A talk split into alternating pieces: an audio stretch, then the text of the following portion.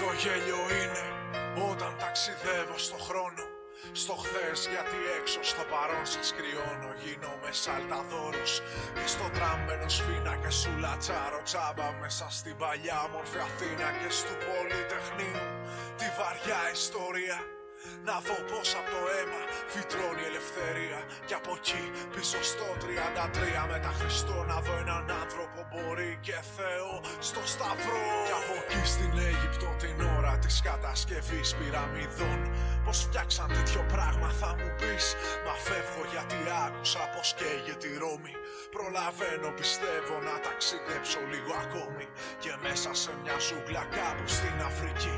Και κατευθείαν μετά για μαύρη μαγεία στην Αϊτή Να δω τι γίνονταν εκεί πριν πατήσουν λευκοί. Πρώτου βάλουν τους ντόπιους στα πλοία με το ασπροπανί και φεύγω κάπου στο 89 στη Γερμανία Να δω το τείχος του έσχους να περνάει στην ιστορία. Επιτέλους μετά από χρόνια γίνεται κομμάτια. Αν θες να δεις όσα λέω απλά κλείσε τα μάτια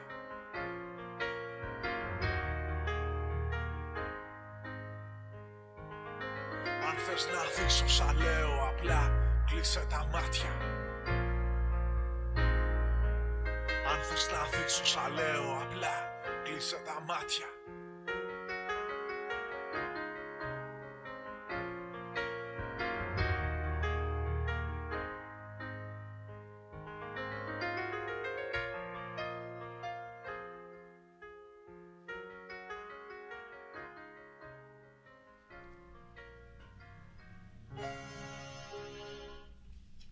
Καλησπέρα. Μου λείψατε. Έχουμε δύο εβδομάδες, εγώ έχω δύο εβδομάδες να έρθω, είμαι η Άννα. Αυτό είναι άλλο ένα podcast των Young Minds εδώ στο Self-Test Radio με τον κύριο Αντώνη, κλασικά. Ε, η σημερινή εκπομπή είναι μια πιο σοβαρή εκπομπή από ό,τι μας έχετε συνηθίσει. Ε, είναι εμπνευσμένη και με αφορμή το event που θα κάνουμε το άλλο Σαββατοκύριακο ως ομάδα ε, για τις γυναίκες στην επιστήμη και γενικά ένα Women Empowerment ε, Movement. Ε, πολύ σύντομα, για όποιον θέλει να έρθει το επόμενο Σαββατοκύριακο θα αναφέρω ε, λίγα από τα δρόμενα. Το Σάββατο 18 Δεκεμβρίου είναι αφιερωμένο σε μια βραδιά ανοιχτού κοινού από, τεσ, από τις 4 έως τις 8 στο Πανεπιστήμιό μας, το ΕΚΠΑ, στο Τμήμα Φυσικής. Ε, κάποια από τα δρόμενα θα είναι ανοιχτή, ανοιχτό παρατηρητήριο, ας πούμε, το Γεροσταθοπούλιο που ο κύριος Κοσμάς, ο Γαζέας, ε, θα βοηθήσει το κοινό, ας πούμε, θα δείξει τους πλανήτες από το αστεροσκοπείο, το Δία και τον Κρόνο νομίζω, ε, που θα είναι και στο Πίκτους. Κάτω στα εργαστήριά μας θα είναι ανοιχτή η έκθεσή του το Planet in Your, Planets in Your Hands, που θα μπορείτε να... Ε, θα προσπαθήσετε ας πούμε, να κουμπίσετε τους πλανήτες, να δείτε από τι υλικά είναι φτιαγμένοι ε, και έχει γίνει μια πολύ καλή προσωμείωση. Για τους πιο μικρούς υπάρχουν ε, παιχνίδια κυνήγη θησαυρού ε, και παιχνίδια γνώσεων. Και ε, το highlight και το τέλος του event ε, του Σαββάτου θα είναι μια παράσταση από τους Science Reactors που είναι στην ουσία stand-up comedy με πιο επιστημονικά αστεία για εμάς τους φιλομαθείς που γελάμε με αυτά. Ε, η Κυριακή θα είναι σε μορφή webinar ε, με διάφορες καθηγήτριες τόσο από το τμήμα όσο και εκτός τμήματος ε, που θα μοιραστούν τις εμπειρίες τους στο χώρο ε, και αποσκοπεί στο, να νιώσουν μια αίσθηση κοινότητας οι φοιτήτριες που μπορεί να έχουν κάποιες ανησυχίες για το μέλλον τους και τη μελλοντική τους καριέρα αλλά δεν περιορίζεται σε φοιτήτριες. Όποιος θέλει μπορεί να λάβει μέρος. Στα social media μας θα δείτε τα, τις σελίδες του event ε, και πιο αναλυτικά το πρόγραμμα και μπορείτε να δηλώσετε συμμετοχή μέσα από αυτά. Σας περιμένουμε όλους και ελπίζουμε να σας γνωρίσουμε όλους εκεί.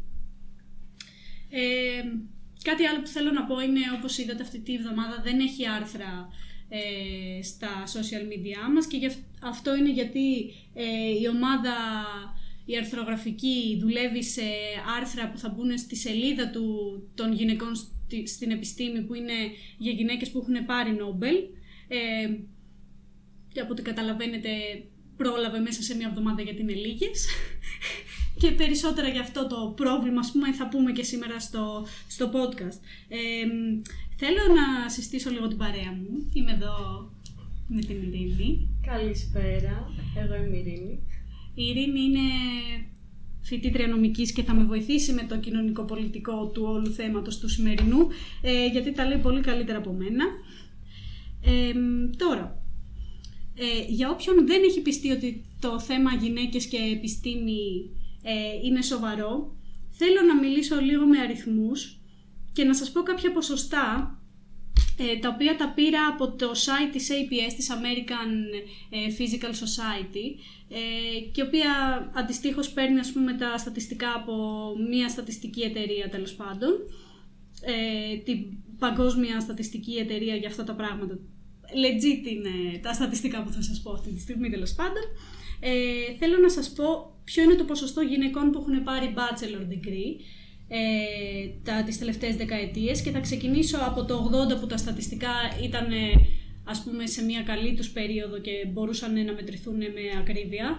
Ε, ε, θα πω για τις STEM επιστήμες και για τη φυσική μεμονωμένα. Όταν λέμε STEM επιστήμες ε, είναι αρτικό λέξο νομίζω λέγονται αυτά, ε, που σημαίνει Science, Technology, Engineering και Mathematics. Ε, λοιπόν, ε, θα πάω με δεκαετίες. Το 80 ε, bachelor στις STEM επιστήμες, δηλαδή προπτυχιακό, σε προπτυχιακό επίπεδο πτυχίο, έχει μόλις το 25%. Το οποίο για τη δεκαετία του 80, ας πούμε, είναι ένα, ε, μία στις τέσσερις. Ένας στους τέσσερις φοιτητές. Ε, και λέω για προπτυχιακό επίπεδο. Ε, δεν μιλάω για, για να ασχολούνται με έρευνα μετά. Ενώ ε, 10 χρόνια αργότερα, μια δεκαετία αργότερα το 90, φτάνουμε από το 25% στο 29% στις STEM επιστήμες. Ε, το 2000 με 2018 που εκεί λήγουν τα στατιστικά μέχρι στιγμής, ε, έχει ένα σταθερό μέσο όρο γύρω στο 36%.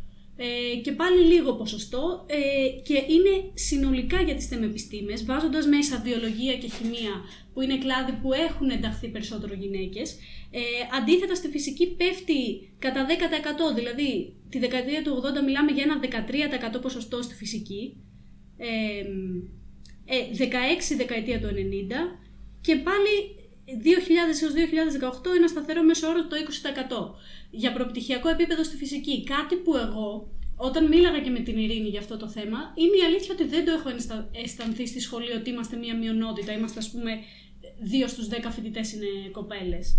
Ε, βέβαια, τα ποσοστά στα ντοκτοράρ μετά και στην μετέπειτα ερευνητική καριέρα πέφτουν κατακόρυφα.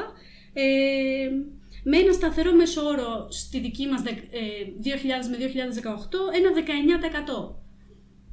Δηλαδή μιλάμε, ε, και αυτό είναι τώρα σε παγκόσμιο επίπεδο. Δεν μιλάμε σε δεδομένα Ελλάδας, ε, που έχω δει ας πούμε στο φυσικό της Κρήτης που είναι και ένα νεοσύστατο τμήμα, ε, όπως και όλο το Πανεπιστήμιο της Κρήτης στο Ηράκλειο, ε, που κάνει φοβερή δουλειά ε, και όμως ε, εκπαιδευτική, ε, δηλαδή μέλη ΔΕΠ, ε, από όλο το τμήμα της φυσικής είναι μόνο μία γυναίκα, η Βασιλική Παυλίδου και όλα κάνει πολύ καλή δουλειά.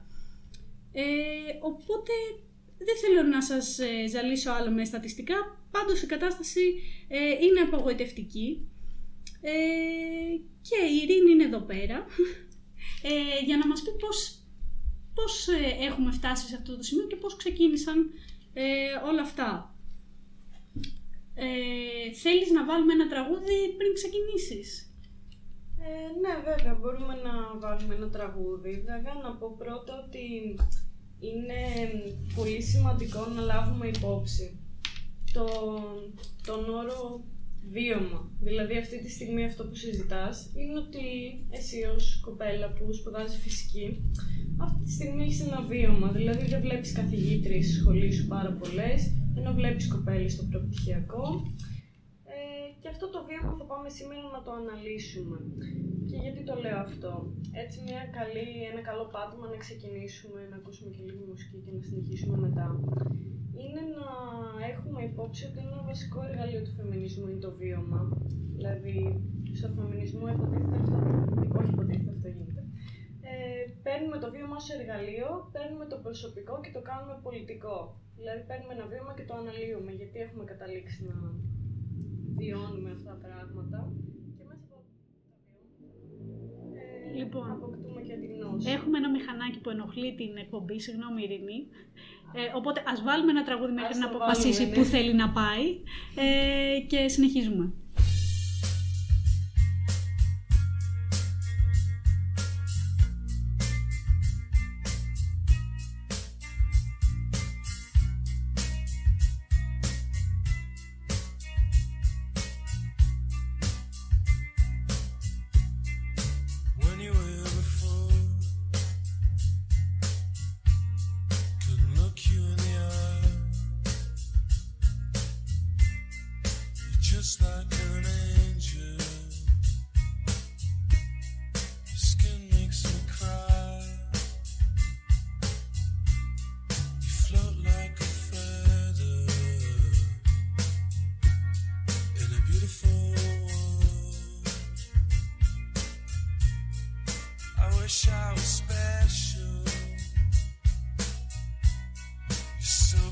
Special.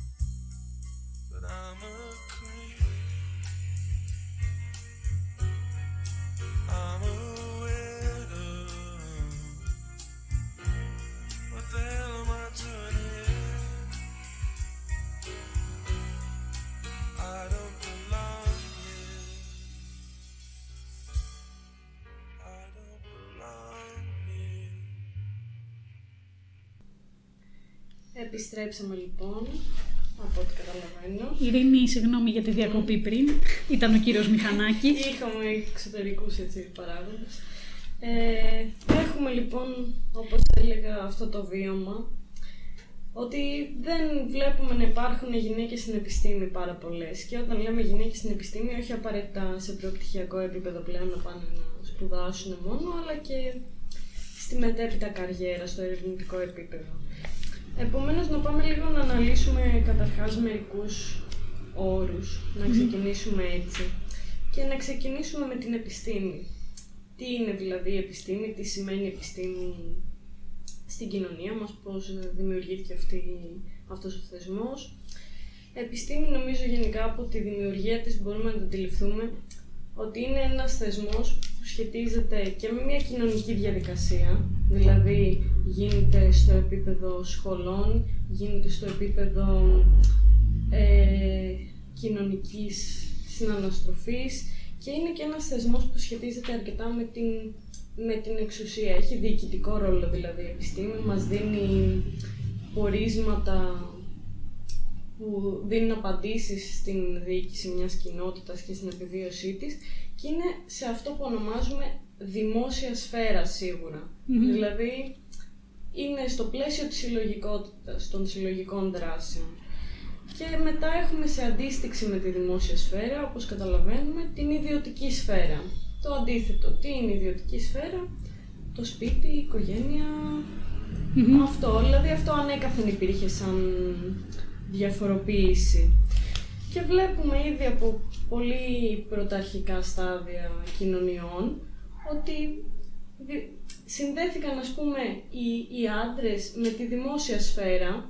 Αυτοί ήταν οι φιλόσοφοι που μετεξελίχθηκαν και σε επιστήμονες, αυτοί ήταν οι πολιτικοί, οι δικαστές, ε, οποιοδήποτε μ, τέτοιο αξίωμα σχετιζόταν με τη δημόσια σφαίρα. Και έχουμε και τις γυναίκες που ανέκαθεν, ανήκαν στην ιδιωτική σφαίρα, με αυτήν ταυτίστηκαν. Ε, για πληθώρα λόγων ιστορικών, δηλαδή είτε επειδή οι ίδιες ας πούμε ε, γεννούσαν, οπότε θεωρήθηκε ας πούμε φυσικό ότι εκεί ανήκουν. Δημιουργήθηκε το επιχείρημα του φυσισμού. ας Στην πούμε. ουσία οι γυναίκες ε, στην αρχαία Ελλάδα δεν ήταν ε, ε, σαν ας πούμε ένα κτήμα όπως και το σπίτι. Μαζί με το σπίτι πήγαινε και η γυναίκα. Καλά, ναι, όχι μόνο στην αρχαία Ελλάδα, δηλαδή και γενικότερα στην μετεξέλιξη των διαφορών κοινωνιών, οποιοδήποτε, οποιαδήποτε δομή και να έχουμε, η γυναίκα ποτέ δεν βλέπουμε να είναι κάτι ευθύπαρκτο. Δηλαδή έχει υποστηριχθεί ας πούμε και από κάποιους φιλοσόφους ότι υπήρχε περίοδος ισότητας ή μητριαρχίας ας πούμε. Ότι οι γυναίκες τότε είχαν και κάποια γεωργικά ε, καθήκοντα, μπορούσαν ας πούμε, να σχετίζονται με τη γη, γιατί συνδέθηκαν με τη μητρότητα, τη γονιμότητα, οπότε λένε, το, ανήκουν και στο γεωργικό κομμάτι, στη γονιμότητα της γης και τέτοια. Ωστόσο αυτό δεν σημαίνει ότι είχαν ε, ισότητα σε, συν- σε σύγκριση με τους άντρες όταν τους αποδίδεται ένας ρόλος. Δηλαδή όταν έχεις αξία μόνο με βάση τη χρησιμότητά σου, δεν είσαι αυθύπαρκτον, είσαι ό,τι είναι η χρησιμότητά σου.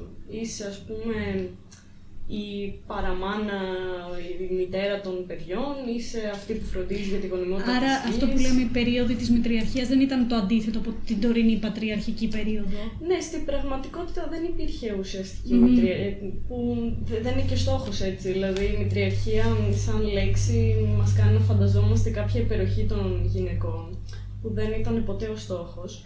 Αλλά είναι και κάτι μ, που δεν έχει ουσιαστική... μ, ε, δεν είναι αληθές. Δεν υπήρχε ποτέ ούτε υπεροχή, ούτε καν ισότητα Μμμ. των γυναικών. Απλά ο ρόλος της έχει μεταβληθεί σε, στην πάροδο των ιστορικών χρόνων. Δηλαδή σε περίοδους πιο έτσι, με αγροτικές κοινωνίες, οι γυναίκες όντως είχαν μεγαλύτερο ρόλο εκτός σπιτιού στα γεωργικά. Γιατί είχαμε και την οικογένεια που ήταν μονάδα οικονομική, ρε παιδί μου, ήταν... Ε, έκανε τα χωράφια, καταλαβαίνεις. Επομένως έχουμε αυτή την, αυτό το διαχωρισμό τον πολύ ξεκάθαρο, η γυναίκα στην ιδιωτική σφαίρα, ο άντρας στη δημόσια. Και τώρα έχουμε αυτό φυσικά πλέον δεν είναι κάτι επιβεβλημένο. Δηλαδή όπως είπε και η Άννα, παλιά- σε πάρα πολύ παλαιούς χρόνους, αλλά μέχρι- μέχρι και προσφάτως, υπήρχαν και νόμοι οι οποίοι το επέβαλαν αυτό, ας πούμε, την, το ότι ήταν ιδιόκτητο αντικείμενο του άντρα η γυναίκα στο σπίτι. Πλέον δεν υπάρχει κάτι που να το απαγορεύει. Ωστόσο, δηλαδή θα μου πείτε τώρα ποιο είναι το πρόβλημα με αυτό. Ποιο είναι το πρόβλημα με αυτό τώρα, Ειρήνη; Ευχαριστώ για αυτήν την ερώτηση. Εμ, το πρόβλημα με αυτό είναι, Άννα, ότι γενικά υπήρχε- υπάρχουν και διαμορφώθηκαν μέσα από αυτή τη διαδικασία κάποιες αξίες, κάποια ας πούμε χαρακτηριστικά τα οποία ανήκουν ε, στην ιδιωτική και στη δημόσια σφαίρα και διαμόρφωσαν και τα χαρακτηριστικά τα οποία αποδίδονται στα φύλλα. Μμ. Ε, δηλαδή, Δηλαδή, ε, για να καταλάβω, εγώ, το, εγώ τώρα είμαι ο μέσος όρος ακροατή, που δεν, είναι, δεν έχει διαβάσει τόσο γι' αυτό. Ε, ε, λοιπόν, περνάμε, ξεπερνάμε το, το ότι η γυναίκα ήταν εγκλωβισμένη στην ιδιωτική σφαίρα. Τώρα είναι πλέον ελεύθερη, ας πούμε, να κινηθεί στις σφαίρες, δημόσια και ε, ιδιωτική, αλλά τώρα προκύπτουν άλλα προβλήματα. Ε, καταρχάς, αυτό ας πούμε να μην μας μπερδεύει, θα ήθελα να τονίσω ότι θεωρητικά είναι ελεύθερη. θα αναλύσουμε τώρα γιατί πρακτικά δεν είναι. Αλλά ότι στην πραγματικότητα η σφαίρα η δημόσια είναι μια σφαίρα που δεν φαίνεται να την χαρακτηρίζει έτσι όπως το παρουσιάζει η κοινωνία. Δηλαδή, έχεις κάποια χαρακτηριστικά τα οποία θεωρούνται γυναικεία έτσι, κοινωνικά γυναικεία. Στο, στην πορεία των χρόνων παρουσιάζονται και με ένα φυσισμό, ότι είναι της φύσης της γυναίκας ας πούμε. Τα οποία είναι η, η παθητικότητα, η ευαισθησία, είναι τέτοια χαρακτηριστικά. Και έχουμε και τα χαρακτηριστικά της δημόσιας σφαίρας, στην οποία η δημόσια σφαίρα είναι και η επιστήμη, έτσι. Τα οποία είναι η επινοητικότητα, η ηγετική προσωπικότητα, τέτοια πράγματα, η αποφασιστικότητα. Όλα αυτά λοιπόν έχουν ταυτιστεί σε τέτοιο βαθμό πλέον με το ανδρικό φύλλο και με την αρενοπή ταυτότητα. Που Όταν μια γυναίκα γεννιέται και μεγαλώνει σε αυτή την κοινωνία και μεγαλώνεται με αυτά τα χαρακτηριστικά, φαντάζει κάπως δύσκολο να ενσωματωθεί στη δημόσια σφαίρα, γιατί η αλήθεια είναι ότι δεν έχουν αλλάξει αυτά σαν ιδέες. Παρόλο που έχουμε αλλάξει την αντικειμενική συνθήκη του να έχεις το δικαίωμα, ας πούμε, να σπουδάσεις, κοινωνικά η απέτηση, ας πούμε, να είσαι στοργική και να κάνεις οικογένεια δεν αναιρείται.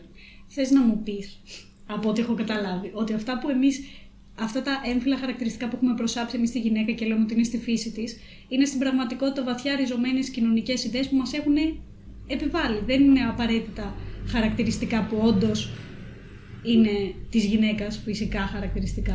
Α, ναι, ήλ- ήλπιζα αυτό να είναι ξεκάθαρο. Ε, Το λέω και για μας το slow thinkers. Ναι, ναι, φυσικά. Και να τονίσω ότι και γι' αυτό, ας πούμε, εντάξει, εγώ το θεωρώ αυτοπόδεικτο, ας πούμε, αλλά όντως ενδεχομένως να μην είναι.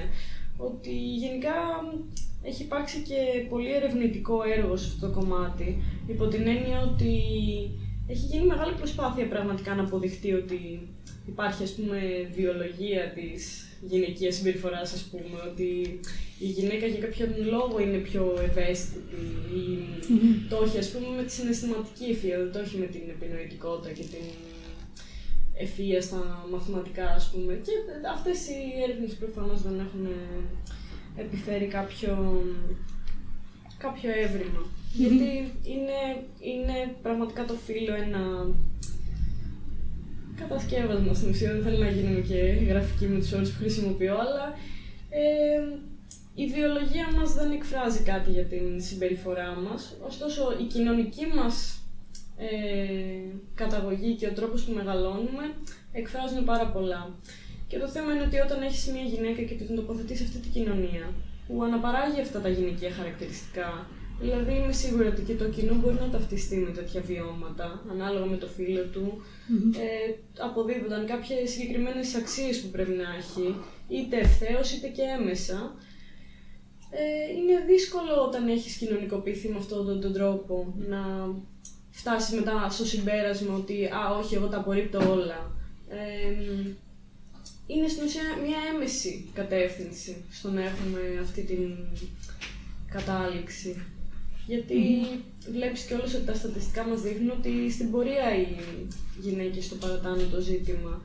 Και γιατί συμβαίνει αυτό, γιατί όταν έχεις μεγαλώσει σε μια κοινωνία που σου λέει ότι η αξία σου καθορίζεται από τη μητρότητά σου και αν δεν κάνεις οικογένεια, δεν έχεις την ίδια αξία. Ε, υπάρχει μια τεράστια κοινωνική πίεση και όταν δεν μπορείς να τα συνδυάσεις αυτά τα δύο, από αυτό θα το θίξουμε και πιο μετά, είναι λογικό να κατευθύνεις προς... ε, Μμμ. Και, και πιστεύω ξεκινάει και πιο νωρίς το πρόβλημα ότι ε, οι γυναίκες δεν νιώθουν ότι μπορούν να ανταπεξέλθουν, ότι μπορούν να πάνε παρακάτω. Ας πούμε πήρα το πτυχίο και τώρα δεν νιώθω ότι είμαι ικανή με βάση ε, τις γνώσεις μου ας πούμε, και τα χαρακτηριστικά μου να, να διεκδικήσω μια θέση ερευνητικά ή να ασχοληθώ παραπάνω. Ε, ίσως ε, νιώθουν αμήχανα σε ένα τέτοιο χώρο ας πούμε σε ένα συνέδριο επιστημονικό, ε, να είναι μόνες τους ε, περιτριγυρισμένες από άντρες κατά βάση. Μμμ. Ε, παίζει, πα- παίζει νομίζω πολύ ρόλο το να είναι ανδροκρατούμενος ένας χώρος.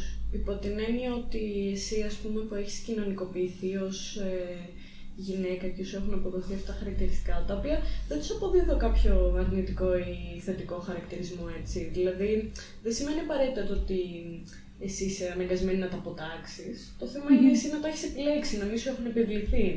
Και αντίστροφα και για οποιοδήποτε άντρα ερνοπότητα έχει, ε, του έχουν επιβληθεί κάποια χαρακτηριστικά. Το θέμα είναι να έχεις μια υγιή ταυτότητα. Οπότε, επομένως, άμα σου έχουν αποδοθεί αυτά τα χαρακτηριστικά και είσαι σε ένα χώρο που περιβάλλεται από άτομα με εντελώς διαφορετική κοινωνικοποίηση, με εντελώς διαφορετικούς κώδικες επικοινωνίας, που σε αντιλαμβάνονται και ως κάτι εντελώς διαφορετικό. Γιατί, όπως είπε η γυναίκα, ανέκαθεν ιστορικά ήταν αντιληπτή ως κάτι διαφορετικό. Δηλαδή ήταν ένα αντικείμενο πιο. αντικείμενο, αντιλαμβανόταν ως αντικείμενο πιο χρηστικό παρά υποκείμενο. Δηλαδή ήταν ο άνδρα, ο άνθρωπος, το δρόμο υποκείμενο και η γυναίκα παύλα μητέρα, η γυναίκα παύλα φροντιστής. Δηλαδή α, γίνεσαι αντιληπτή ως κάτι διαφορετικό. Σε αυτό το χώρο είναι λίγο δύσκολο να ενταχθείς και να αναπτύξει σχέσεις Και- με τους συναδέλφους. με συνομιλίες που είχαμε καθηγήτριες ε, έχουν, έχουν εισχωρήσει τόσο πολύ τα κοινωνικά αυτά δο, δοθείς- δοθέντα χαρακτηριστικά μέσα τους που μου λένε ότι εγώ για να επιβιώσω σε αυτό το χώρο έπρεπε να στην ουσία να, να γίνω πιο άντρας. Νομίζουν τα χαρακτηριστικά όπως η δυναμικότητα, η, ο, ο έντονος αυτός χαρακτήρας είναι κάτι που δεν το είχαν από την αρχή, αλλά άλλαξαν για να γίνουν αυτό. Δηλαδή νομίζουν ότι αυτά τα χαρακτηριστικά τόσο δεν μπορούν να τα έχουν οι γυναίκες Που γίνανε από άντρες, τη ας φύση πούμε, τους, όχι ναι, ότι- που ας πούμε υιοθέτησαν αντρικά χαρακτηριστικά, ενώ μπορεί από την αρχή να τα είχαν και γι' αυτό κιόλας συνεπρόοδευσαν σε ένα τέτοιο χώρο που τα χρειάζεται αυτά τα χαρακτηριστικά. Ναι, ναι, αυτό είναι το, το όλο ζουμί της υπόθεσης, ότι κάποια χαρακτηριστικά τα οποία θα έπρεπε να είναι άφυλα, δηλαδή συμπεριφορικά στοιχεία, είναι πολύ ξεκάθαρο ότι τους έχει αποδοθεί έμφυλος χαρακτήρας. Και είναι και πολύ ενδιαφέρουσα να δεις η αντίληψη του ατόμου όταν τα έχει. Δηλαδή, ένας άντρας όταν τα έχει, ενδεχομένως είναι καλός επιστήμονας, καλός στη δουλειά του, φιλόδοξος, οτιδήποτε. Ε, μια γυναίκα θηλυκότητα αντίστοιχα είναι ας πούμε ιστερική, ένας όρος που έχουμε ακούσει πολύ. Ε, ιστερική, σκύλα, ξέρω εγώ, κακή μάνα, δεν κάνει οικογένεια, δεν φροντίζει τα παιδιά της, ξέρω εγώ, οτιδήποτε. Ναι. Πάμε τώρα που Πάμε μας σε μάνα να τραγούδι. θίξουμε. Α, Α, όχι. να, πα- να, να ξεκουραστούμε λίγο, έχεις δίκιο. Να βάλουμε ένα τραγούδι και μετά να θίξουμε και το θέμα της μητρότητας που ειναι αρκετά σοβαρό.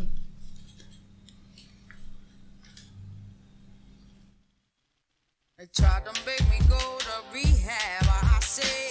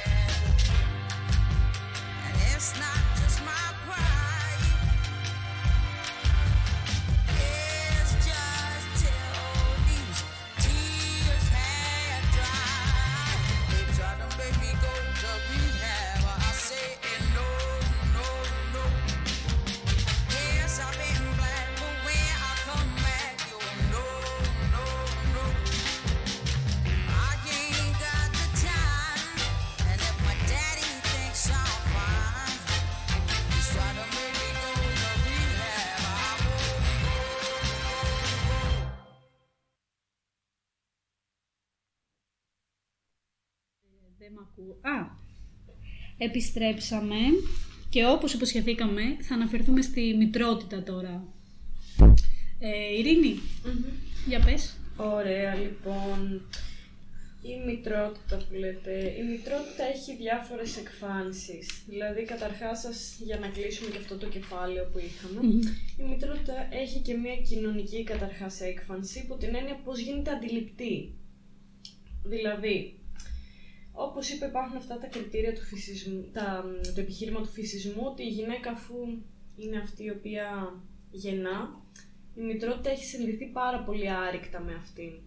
Επομένως, ε, δημιουργούνται και κάποια μ, εντελώς βέβαια επιστημονικά βάσιμα κριτήρια ότι η γυναίκα είναι πιο ευαίσθητη, είναι κατασκευασμένη για να φροντίζει παιδιά, για να καθαρίζει, ότι είναι καλύτερη σε αυτά. Αυτή είναι η κοινωνική αντίληψη της μητρότητας. Ωστόσο, υπάρχει και ένας εμ, πολύ αντικειμενικός, ε, κάποιες πολύ αντικειμενικές συνθήκες στις οποίες πρέπει να κάνουμε μια πιο ελιστική ανάλυση υπό το πρίσμα του πολιτικού μας συστήματος. Δηλαδή κάποια, κάποια πράγματα τα οποία δεν είναι θέμα μόνο συνειδησιακό και θέμα να ενημερώσουμε τον κόσμο και να αλλάξει μυαλά ας πούμε.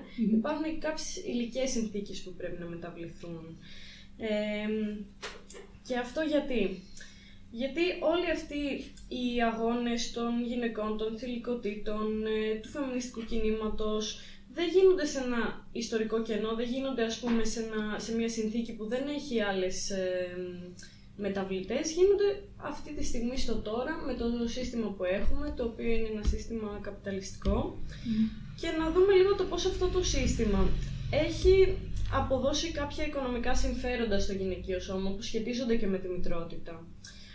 Ε, ο καπιταλισμός λοιπόν τώρα σε πολύ μ, έτσι απλό επίπεδο, δεν θα κάνουμε καμιά βαθιστόχαστη οικονομική ανάλυση, ε, θέτει ως προτεραιότητα το κέρδος. Είναι ένα πολύ πρωταρχικό στοιχείο του, έχει μια ελεύθερη αγορά, ε, λειτουργεί προς όφελος αυτού που λέμε κεφάλαιο και επομένως δημιουργείται και μια ανάγκη για παραγωγή εργατικού δυναμικού. Ή για να το θέσω και πιο με σύγχρονους όρους, να καλυφθεί αυτό που λέμε το δημογραφικό πρόβλημα. Το δημογραφικό πρόβλημα είναι ότι οι συνθήκες, ας πούμε, στη χώρα μας δεν είναι τόσο καλές, ο κόσμος φεύγει, ο κόσμος δεν κάνει παιδιά και υπάρχει μεγάλη, με- μεγάλη πλειοψηφία ηλικιωμένων ανθρώπων, οι οποίοι χρειάζεται κάπως να καλυφθούν, γιατί δεν είμαστε σε ένα σύστημα σοσιαλιστικό, ας πούμε, που να δίνει πρόνοια για όλους, ε, πρέπει κάποιος να εργάζεται, ας πούμε, και λειτουργούμε με αυτό το σύστημα το οικονομικό. Επομένως, ποιος θα καλύψει το...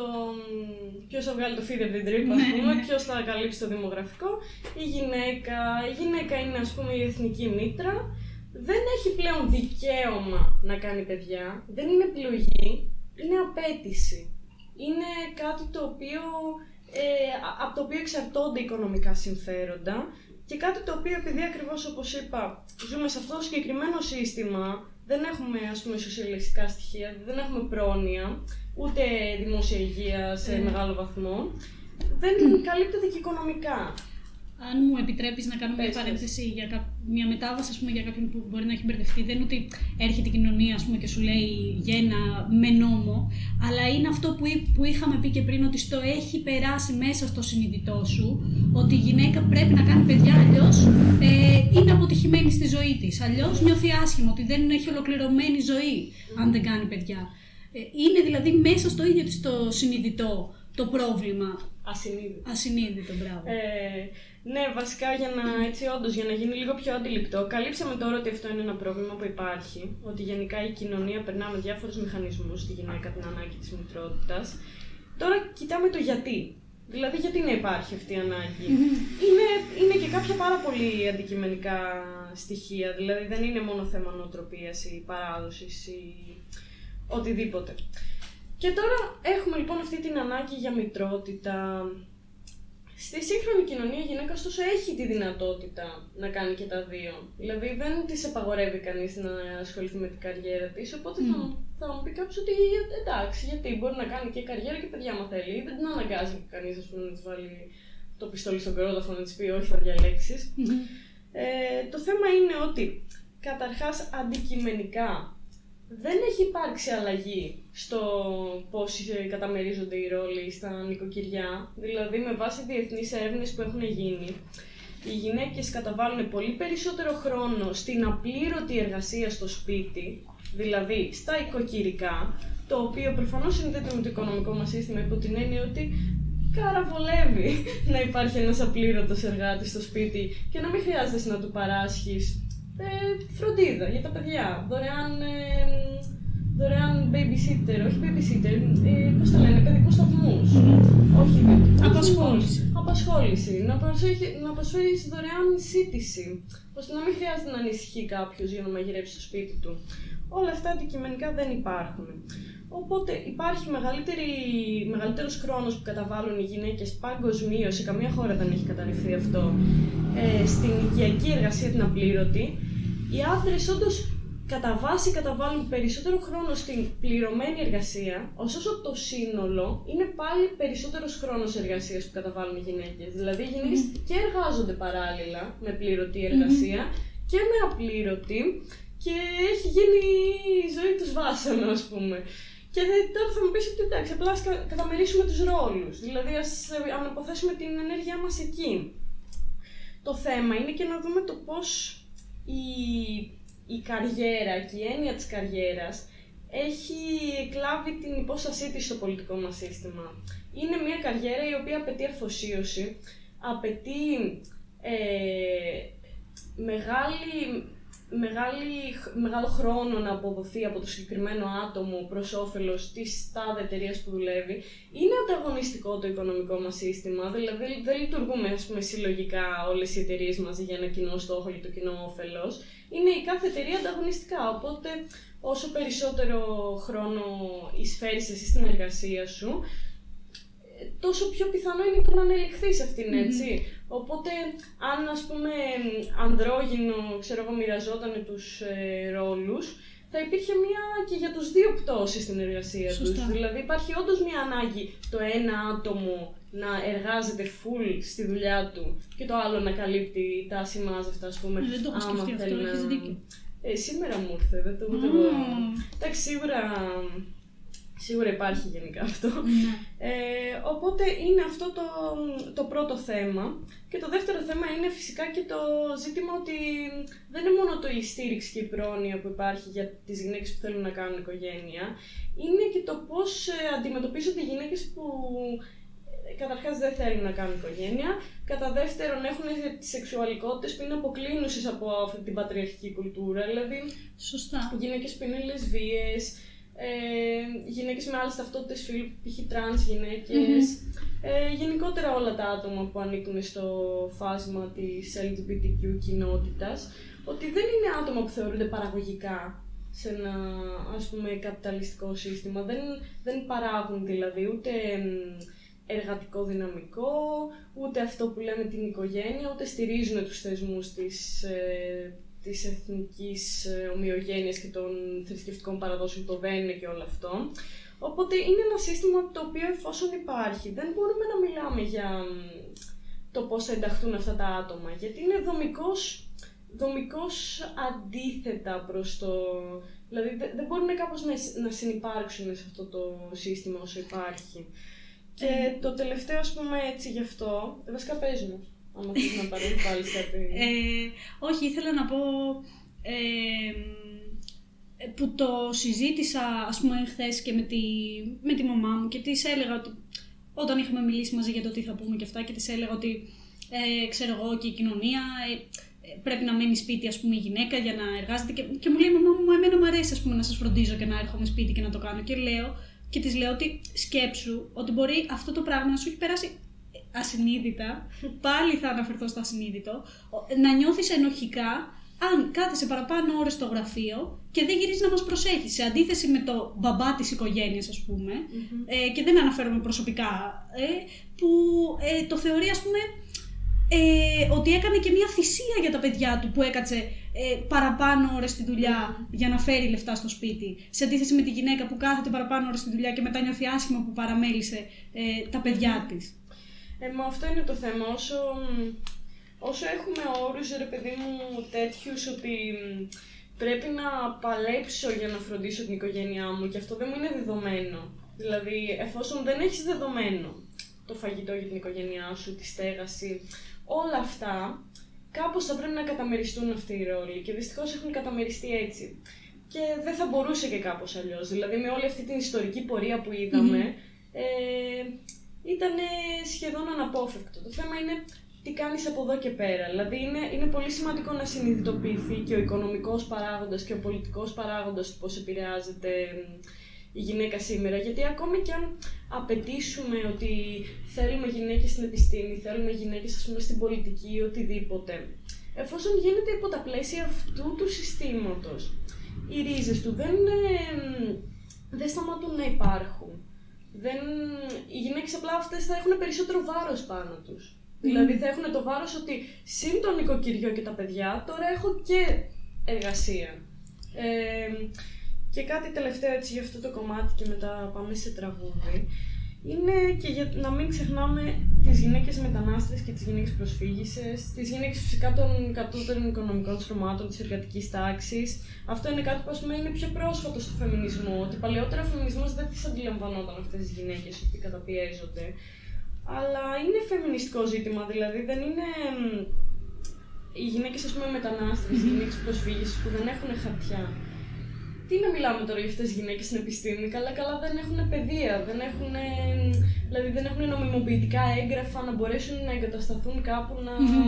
Εφόσον το, το νομικό μας και το πολιτικό μας σύστημα δεν επιτρέπει σε τέτοια άτομα να μπορούν να υπάρχουν, να έχουν μια αξιοπρεπή διαβίωση, ε, νομίζω ότι προφανώς πρέπει να τα λάβουμε και αυτά υπόψη. Δηλαδή και αυτές είναι γυναίκες που παραγωνίζονται στην επιστήμη ε, και αυτές είναι γυναίκες που, έτσι να, να πω και έναν τελευταίο παράγοντα, που δεν μπορούν να ξεφύγουν και, από πιο- και από πιο συντηρητικά πατριαρχικά καθεστώτα που εμείς ας πούμε δεν τα αντιλαμβανόμαστε. Αλλά π.χ. Ε, μια γυναίκα η οποία δεν έχει νομιμοποιητικά έγγραφα, στατιστικά δεν καταγγέλει έμφυλη βία, γιατί φοβάται διοικητική κα- κράτηση, ας πούμε. Ε, οπότε είναι πολύ σημαντικό να λάβουμε υπόψη ότι πέρα από το κομμάτι της ενημέρωσης και της ευαισθητοποίησης, που και αυτό είναι πολύ σημαντικό και να ακούμε τα βιώματα των άλλων ε, ατόμων, των άλλων υποκειμένων, τι καταπίεση έχουν υποστεί. Υπάρχουν και κάποιες αντικειμενικές συνθήκες, ηλικίες που πρέπει να αλλάξουν και πιο συγκεκριμένα το καπιταλιστικό σύστημα, γιατί δεν, δεν μας χωράει ως γυναίκες σε πλήρη ελευθερία. Ε, ωραία, αυτό. Δηλαδή αυτά είχα να πω και πάμε να ακούσουμε ένα τραγουδάκι και να συνεχίσουμε με άλλη θεματική ενότητα. Ναι, ναι.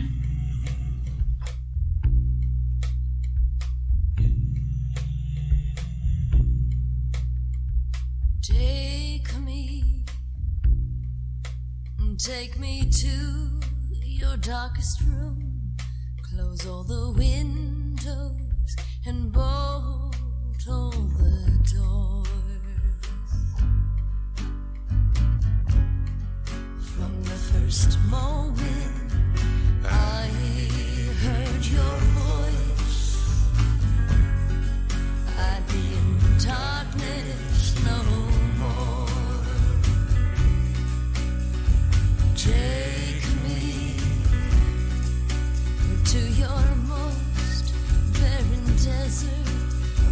in my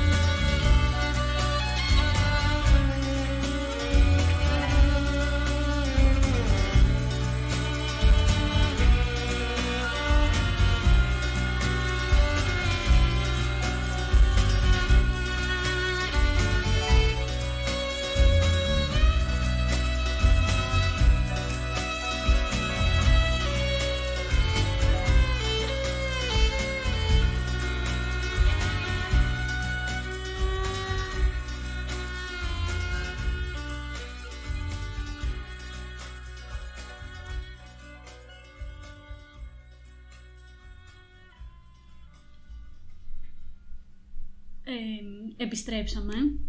Ε, νομίζω από, ήδη από τις προηγούμενες ενότητες ας πούμε της σημερινής εκπομπής έχουμε καταλάβει ότι αυτό το θέμα είναι πολύ πιο βαθύ από το ε, γιατί ας πούμε οι γυναίκες, ε, ε, ε, οι επιστημόνισσες δεν ε, ε, εξελίσσονται μετά στην καριέρα τους ε, και είναι πολύ πιο βαθιά ριζωμένο στην κοινωνία μας ε, από ό,τι νομίζουμε. Δεν είναι απλή η λύση του προβλήματος.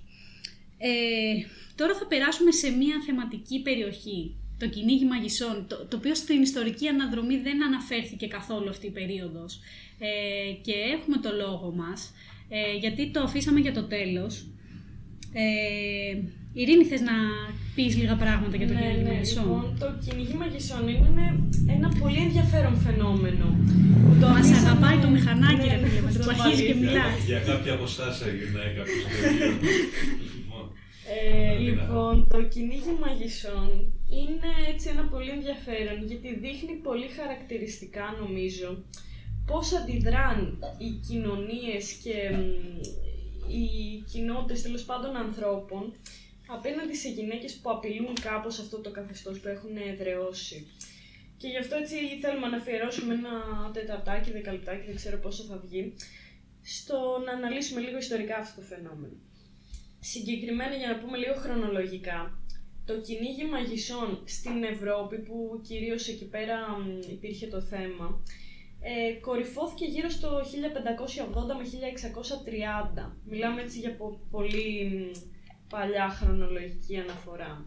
Τώρα, παράλληλα έτσι για να δώσουμε και ένα ιστορικό context, την προηγούμενη περίοδο, ας πούμε, στα τέλη του 15ου αιώνα, βλέπουμε αλλάζει το οικονομικό πολιτικό σύστημα, το οποίο μέχρι στιγμής ήταν η φεουδαρχία, και βλέπουμε να εμφανίζονται κάποια πρώιμα στάδια, ας πούμε, αγροτικού καπιταλισμού. Τι σημαίνει αυτό πρακτικά; Ε, αλλάζουν οι μορφές ε, φορολογίας της γης, αλλάζουν ε, που η φεουδαρχία γενικά είχε και αυτά πολύ καταπιεστικές συνθήκες. Αυτό που ωστόσο καταλύεται είναι κάποιες ε, κοινότητες κοινοκτημοσύνης που υπήρχαν εντός της φεουδαρχίας. Δηλαδή από εκεί που δεν υπήρχε ας πούμε ιδιωτική, ε, σε κάποια μέρη δεν υπήρχε ιδιωτική κατοχή πάνω στη γη, αυτό ας πούμε αρχίζουν να περιφράσονται οι ιδιοκτησίες. Επομένως συμπίπτει όλο αυτό με μια αλλαγή συστήματος. Βλέπουμε λοιπόν καταρχάς το κυνήγι μαγισσών να συμβαίνει σε αγροτικές περιοχές και σε περιοχές που έχουν αρχίσει να καταλύονται ακριβώς αυτά τα συστήματα κοινοκτημοσύνης. Και και πιο συγκεκριμένα συμπίπτει και με αγροτικές εξεγέρσεις. Υπό την έννοια ότι αυτή η αλλαγή συστήματος δεν ήρθε μ, τόσο αρμονικά, υπήρξαν κάποιες εξεγέρσεις. Στην Αγγλία συγκεκριμένα συνέβησαν το 1549, δηλαδή ακριβώς λίγο πιο πριν κορυφωθεί το κυνήγι μαγισσών στην Ευρώπη γενικά. Και τώρα τι είναι μάγισσα, να το, γιατί είναι ένα θρησκευτικό concept, έτσι έγινε όλο αυτό υπό κάποια θρησκευτικά πρίσματα. Μάγισσα γενικότερα δεν έχει έμφυλο χαρακτήρα, έτσι. Τώρα στα ελληνικά μεταφράζεται ως μία λέξη με θηλυκό πρόσημο. Ε, ωστόσο, γενικά, η λέξη witch, ας πούμε, δεν, είναι, δεν αναφέρεται σε γυναίκα. Αναφέρεται γενικότερα σε ένα άτομο το οποίο έχει συνάψει μια συμφωνία με το σατανά. Εντάξει, το context το ξέρουμε ότι ε, σαν να λέμε πουλάει την ψυχή του στο διάβολο. Είναι λίγο διαχρονική έννοια.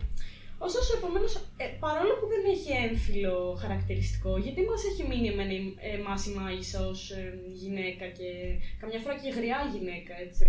Ε, το 80% των ατόμων που καταδικάστηκαν ήταν γυναίκες, το 80% των μαγισσών.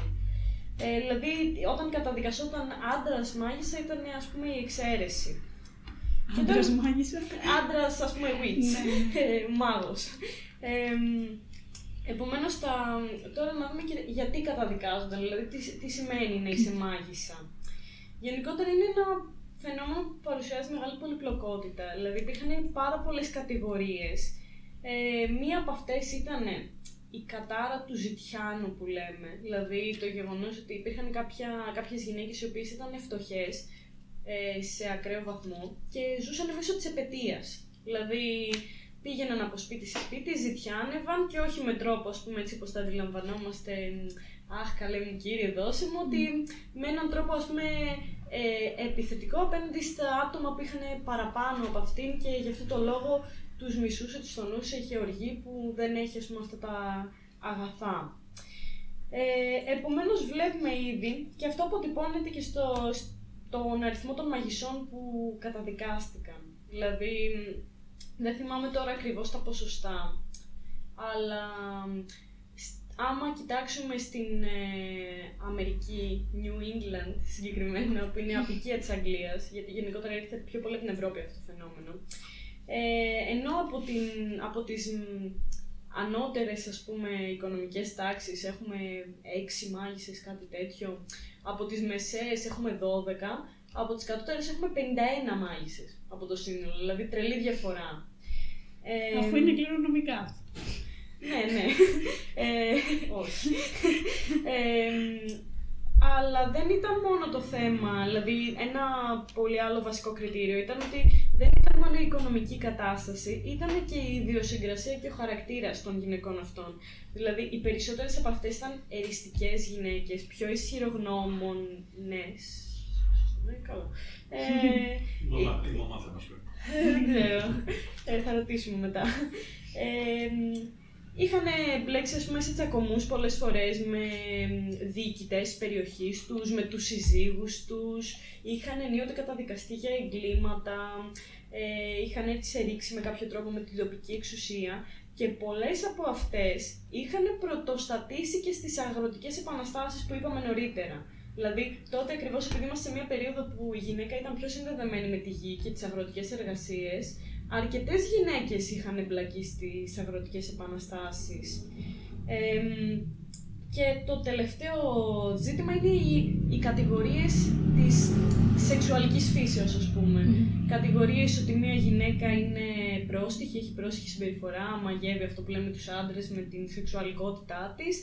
Οι κατηγορίες ότι μια γυναίκα είναι μάγισσα επειδή δεν έχει παιδιά και αυτή είναι ακόμα πιο ενδιαφέρουσα, ότι και καλά μεταδίδει τη στηρότητα. Δηλαδή, αν μια γυναίκα δεν είχε παιδιά, ενίοτε έβγαινε και κατηγορούσε μια άλλη γυναίκα και έλεγε ότι μου μετέδωσε στηρότητα, ας πούμε.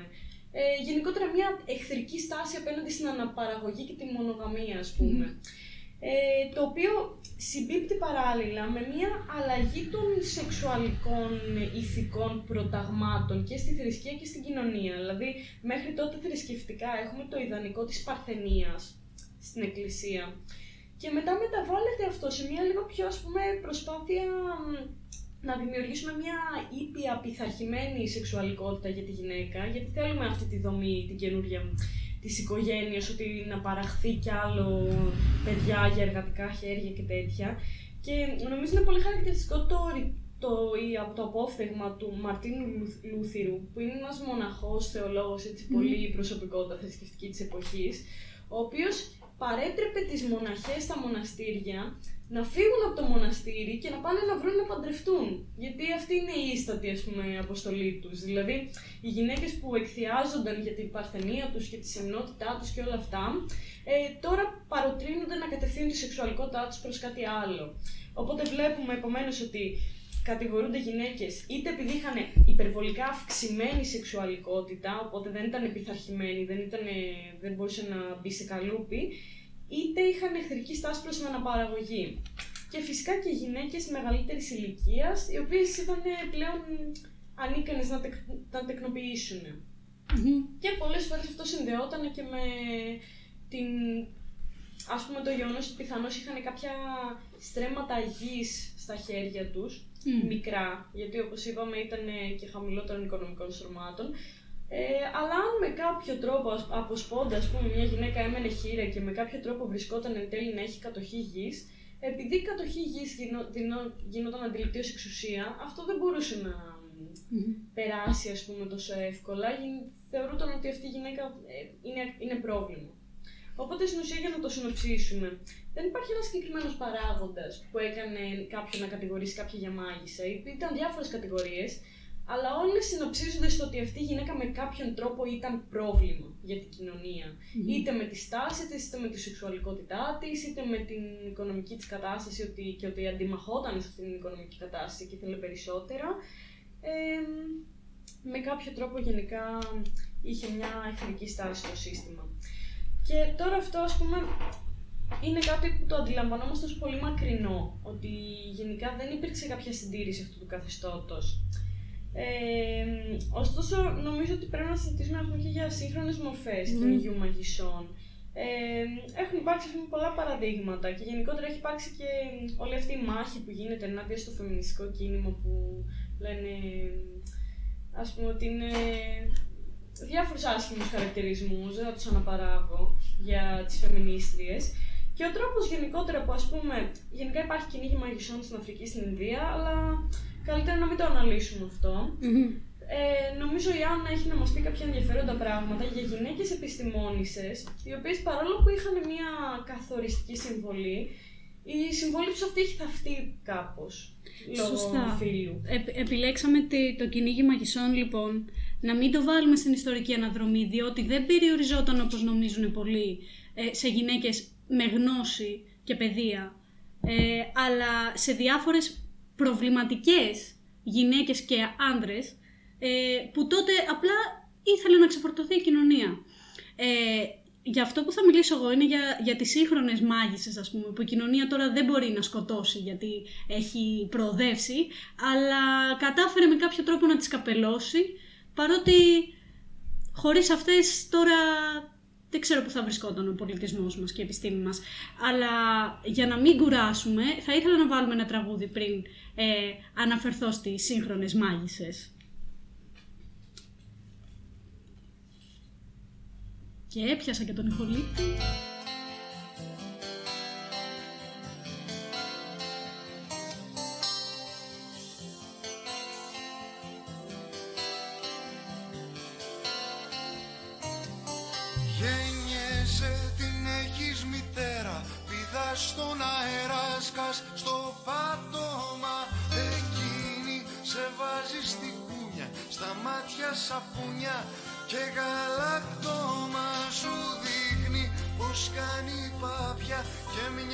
Κάποια που είχες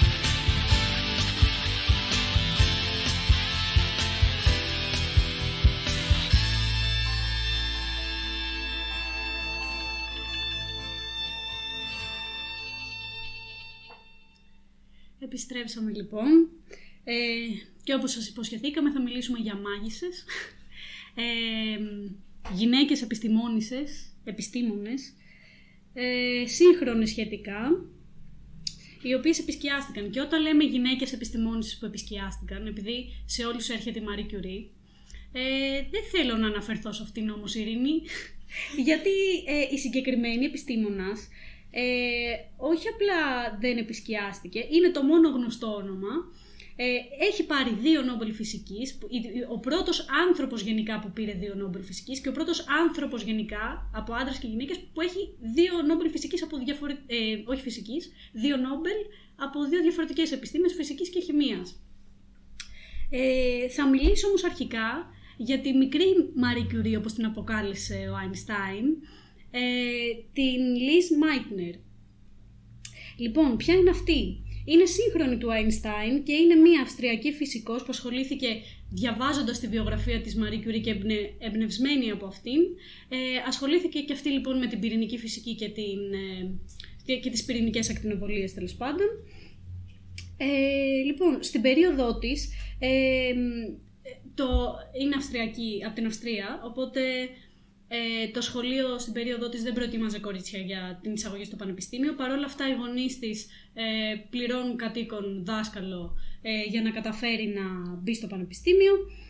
Ε, και είναι, ε, αφού μπαίνει στο πανεπιστήμιο της, ε, της Βιέννης αρχικά, ε, είναι το πρώτο διδακτορικό σε γυναίκα ε, που έχει γίνει και έχει απονεμηθεί, ας- ε, που έχει εγκριθεί ας πούμε, από το Πανεπιστήμιο, ε, με καθηγητή της, για όποιον ξέρει και όποιον ξέρει την αξία του, ας πούμε, το Ludwig ε, Boltzmann. Πολύ σημαντικός τέλος πάντων ε, φυσικός. Ε, λοιπόν, η ζωή της είναι δύσκολη. Ε, πηγαίνει στο Βερολίνο το 1907, όπου θέλει να δει το Max Planck. Το ξέρεις το Max Planck. γνωστός. είναι ο... Το, η- λοιπόν, ο Max Planck καταρχάς είναι εγγράφητη έξω από το φυσικό Αθήνα στο η πρωτομνημή του. Α, Ε, Planck. τέλος πάντων, ε, και αυτός σπουδαίος φυσικός, όπως και ο Μπόλτμαν, ο, ο, ο επιβλέπων του διδακτορικού της, δεν θέλω να αναφερθώ πε- περαιτέρω σε αυτό. Ε, να τους ψάξετε, εν πάση περιπτώσει, δεν θέλω να δώσω χρόνο σε άντρες σπουδαίους φυσικούς. Τώρα ε, θέλω να μιλήσω και λίγο για τις ε, γυναίκες.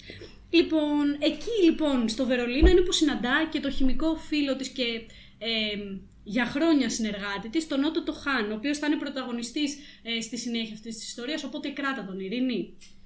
Το σημειώσω. Ότο Χάν. Ε, χημικός. Αυτή είναι φυσικός, ξαναλέω. Ε, λοιπόν, ε, όταν πάνε λοιπόν να συνεργαστούν στο πανεπιστήμιο, προφανώς δεν τους δίνει χώρο, γιατί σε γυναίκες ε, δεν δίνουν χώρο για έρευνα στο πανεπιστήμιο. Ο, ο φίλος της, ο Χάν όμως, ε, επιμένει ότι θέλει να δουλέψει μαζί της, γιατί αναγνωρίζει πόσο σπουδαίο μυαλό είναι και έτσι αναγκάζονται να δουλέψουν σε ένα διασκευασμένο ξυλουργείο στα υπόγεια του πανεπιστημίου και να το χρησιμοποιήσουν ως εργαστήριό τους.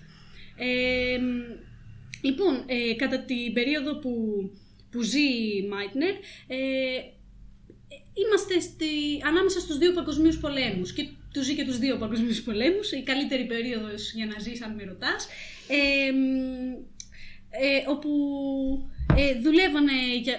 Λοιπόν, ε, μ, τι γίνεται τώρα; Ε, ο Χάν με την Μάιτνερ πολύ περιληπτικά και ας πούμε βλέποντας και δημοσιεύσεις άλλων επιστημόνων ε, ανακαλύπτουν ότι ε, άμα βομβαρδίσεις ασταθείς πυρήνες όπως αυτός του ουρανίου που είναι ασταθείς πυρήνες βαρεών, βαρέων χημικών στοιχείων με νετρόνια ε, τότε αυτοί διασπώνται. Που λέμε είναι η λεγόμενη πυρηνική σχάση αυτή πυρηνική διάσπαση. Είναι κάτι αν το σκεφτείς αντίθετο της ε, πυρηνικής σύνδεξης. Ας πούμε, έχεις ακούσει ότι στα αστέρια όπως ο ήλιος ε, δύο πυρήνες του ελαφρύτερου στοιχείου του, του υδρογόνου ε, ενώνονται με, με την πολύ θερμότητα που επικρατεί στο αστέρι πα- μέσα, ενώνονται και κάνουν ένα, ένα χίλιο, πήγα να πω, ένα ήλιο, ένα πυρήνα ηλίου. δηλαδή, τα δύο υδρογόνα με ατομικό αριθμό 1, που είναι πολύ ελαφρά σε στοιχεία, μαζί με τη θερμότητα που επικρατεί στο αστέρι, δηλαδή ενέργεια, όταν τους δώσεις, παπ, ενώνονται και από δύο, ε, και από δύο νετρόνια, ας πούμε, που έχουν στον πυρήνα, ε, δημιουργείται ένα υλικό με δύο, ένα χημικό στοιχείο με δύο νετρόνια που είναι το ήλιο, το δεύτερο χημικό στοιχείο και λίγο πιο βαρύ. Οι πολύ βαρύ, βαρεοί πυρήνες όπως το ουράνιο που, έχουν- που έχουν πολλά νετρόνια μέσα τους ε, αντί να, σ- ε, είναι ασταθείς. Αντί λοιπόν να ενώνονται, άμα τους βομβαρδίσεις με νετρόνια δεν θέλουν τίποτα άλλο, παπ, σπάνε. Και όχι απλά σπάνε και δεν χρειάζονται ενέργεια για να σπάσουν όπως χρειάζεται το υδρογόνο για να συντηχθεί, αλλά σπάνε και απελευθερώνουν ποσά ενέργειας. Επομένως αυτό μ, ως εμ, μορφή ενέργειας έχει χρησιμοποιηθεί κάπως. ε, δηλαδή έχει Πολύ καλή αποτυπωθεί σε ερώτηση, κάποια πολύ καλή εφεύρεση ερώτηση. σήμερα. Πολύ καλή ερώτηση. και θα σε, θα σε λυπήσει και θα σε στενοχωρήσει η απάντηση, Ειρήνη. Γιατί όπως είπα, η Μάιτνερ ζει δύο παγκοσμίους πολέμους και αυτή της η ανακάλυψη, δυστυχώς, είναι και αυτή που, που χρησιμοποιούν στο σχέδιο Manhattan. Ε, στο Β' Παγκόσμιο Πόλεμο. Ε, μ, αυτό που θέλω να πω είναι όταν σπάει ο βαρε, βαρύς πυρήνας, ε, δεν είναι ότι διαλύεται, απλά ε, ε, δημιουργεί μ, ε, υλικά, χημικά στοιχεία πιο ελαφριά με μικρότερο ατομικό αριθμό. Εν πάση περιπτώσει. Ε, κρατάμε ότι όταν σπάει κάτι, παπ, απελευθερώνει και ενέργεια, μεγάλα ποσά ενέργειας. Είναι ασταθείς αυτοί οι πυρήνες και η, Μάι- η Μάιτνερ είναι η πρώτη που συνδέει την εξίσωση του Einstein ε ίσον m σε τετράγωνο ε, με αυτή την αντίδραση και λέει και φαντάζεται τα τρομακτικά ποσά ενέργειας που θα απελευθέρωνε μια τέτοια σχάση. Ότι είναι αυτή η ενέργεια ακριβώς που περιγράφει η εξίσωση του Einstein. Και όταν λέω η εξίσωση του Einstein έμεινε σε τετράγωνο, μιλάμε για μεγάλα ποσά ενέργειας, γιατί η ταχύτητα του φωτός είναι μεγάλη ειρήνη, πολύ μεγάλη. Τέλος πάντων, όταν λοιπόν ζητείτε από τη Meitner ε, να συμμετέχει στο σχέδιο, λέει ότι εγώ δεν έχω καμία σχέση με βόμβες και δεν υπάρχει περίπτωση να ασχοληθώ, παρότι η γύρω της όπως ο Ότο Χάν, ο φίλος της, ε, και ο Einstein που γράφει την επιστολή, ας πούμε, ο Heisenberg και άλλοι φυσικοί μεγάλοι, και κατά βάση άντρες, μόνο άντρες δηλαδή, ε, ασχολούνται με το σχέδιο Manhattan. Ε, αυτή είναι εναντιωμένη, παρότι είναι η πρώτη που καταλαβαίνει και το λέει και στον Einstein ότι η εξίσωσή σου είναι αυτό το ποσό ενέργειας που θα βγει από αυτό που έχω ανακαλύψει εγώ την πυρηνική σχάση. Ωστόσο την ανακάλυψή της την πήραμε. Τη χρησιμοποίησαμε. Τι χρησιμοποίησανε, τη γνωρίζανε και οι υπόλοιποι. Δηλαδή δεν είναι ότι κράτησε κρυφό αυτή την πληροφορία, απλά ήταν η πρώτη που το σκέφτηκε. Αυτό ε, με- μετά το καταλάβανε και άλλοι προφανώς και βλέπανε κιόλας επειδή το κάνανε το πείραμα ποσά ενέργεια να απελευθερώνονται. Ε, απλά όταν διαλύσανε το, το ουράνιο, όταν σπάσανε το ουράνιο, ε, δεν ήταν τόση ενέργεια που βγήκε, γιατί αυτές οι αντιδράσεις είναι λυσιδωτές. Δηλαδή, σπάει το ουράνιο, μετά τα δύο που θα βγουν είναι επίσης βαριά και ασταθή, λίγο λιγότερο. Σπάνε και αυτά. Είναι οι αλυσιδωτές αντιδράσεις που λέμε, που οδηγούν. που ε, ε, κάνουν εκθετικά τα ποσά της ενέργειας μετά όσο βγαίνουν. Τέλος πάντων, ε, μ, περνάει ο Παγκόσμιος Πόλεμος, η Μάιτνεν, η Μάιτεν, Μάιτνεν, Μάιτεν, Μάιτεν, ε, τέλος πάντων, ε, μ, διώκεται από τους Ναζί, δεν ήθελε να φύγει από το πανεπιστήμιο, τη φυγαδεύουν στην Ολλανδία, περνάει μια ταλέπορη ζωή και ε, για να την επιβραβεύσει η Σουηδική εταιρεία ε, δίνει το Νόμπελ για την, ε, στην ουσία κατά βάση δικιά της ας πούμε επινόηση στο συνάδελφό της τον Ότο Χαν Που συμμετείχε και στο. που συμμετείχε και στο... project. OK, ε, ναι, και αυτό. Ε, μ, οπότε, ενώ η ηρωίδα της στην ε, Marie Curie, η οποία έχει δύο Νόμπελ φυσικής, στερείται το δικό της ε, Νόμπελ φυσικής. Αυτό μετά της αναγνωρίζεται πολλά χρόνια αργότερα, δεν παίρνει πάλι Νόμπελ, αλλά ε, τ- ε, ένα υπερουράνιο στοιχείο, δηλαδή ένα στοιχείο με μεγαλύτερο αριθμό, ατομικό αριθμό από το ουράνιο, παίρνει το όνομά της και είναι το ε, Μαϊνεράνιο. Με- μα- Μαϊτνέριο. Ε, γλωσσοδέτης είναι αυτό το πράγμα, ρε παιδί μου. Θα- Να Ε, τα ανεβάσουμε κάπου γραπτά, ρε παιδί μου, να Εντάξει, καταλαβαίνουμε. δεν είναι ότι δεν είχε πάρει βραβεία, απλά δεν είχε πάρει Νόμπελ. Είχε πάρει ένα βραβείο από το Ίδρυμα Max Planck, είχε πάρει και μετάλλιο ε, Leibniz, Leibniz, κάπως έτσι, από την, Ακαδο- από την Ακαδημία Επιστημών του Βερολίνου. Ε, Παρ' όλα αυτά στερήθηκε ε, μ, το Νόμπελ και, ε, και έμεινε και στην αφάνεια αναγκαστικά. Ε, και αυτό που ήθελα να κρατήσουμε από τη Liz Meitner είναι το, η, η ηθική του επιστήμονα που την ε, χαρακτήριζε. Ε, η ηθική του επιστήμονα που τη χαρακτήριζε. Και θέλω να μπει ένα, αν δεν έχεις απορίες, έχεις κάποια απορία; Νομίζω καλύφθηκα. Να Πολύ πει ένα ωραία τραγουδάκι παρουσίαση. πριν ε, πάμε στην επόμενη μάγισσα. Σβήνει το φως. Από τα μάτια μου.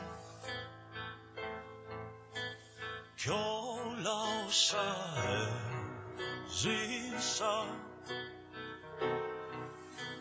μπρος μου περνάνε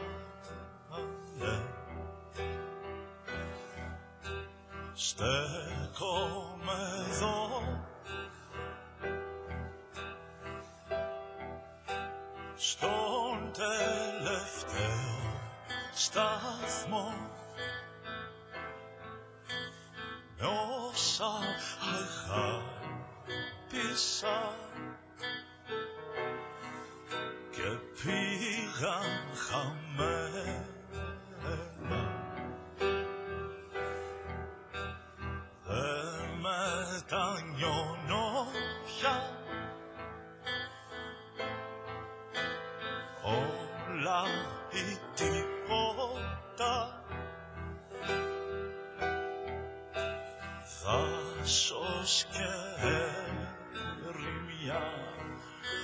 αυτή ήταν η ψυχή.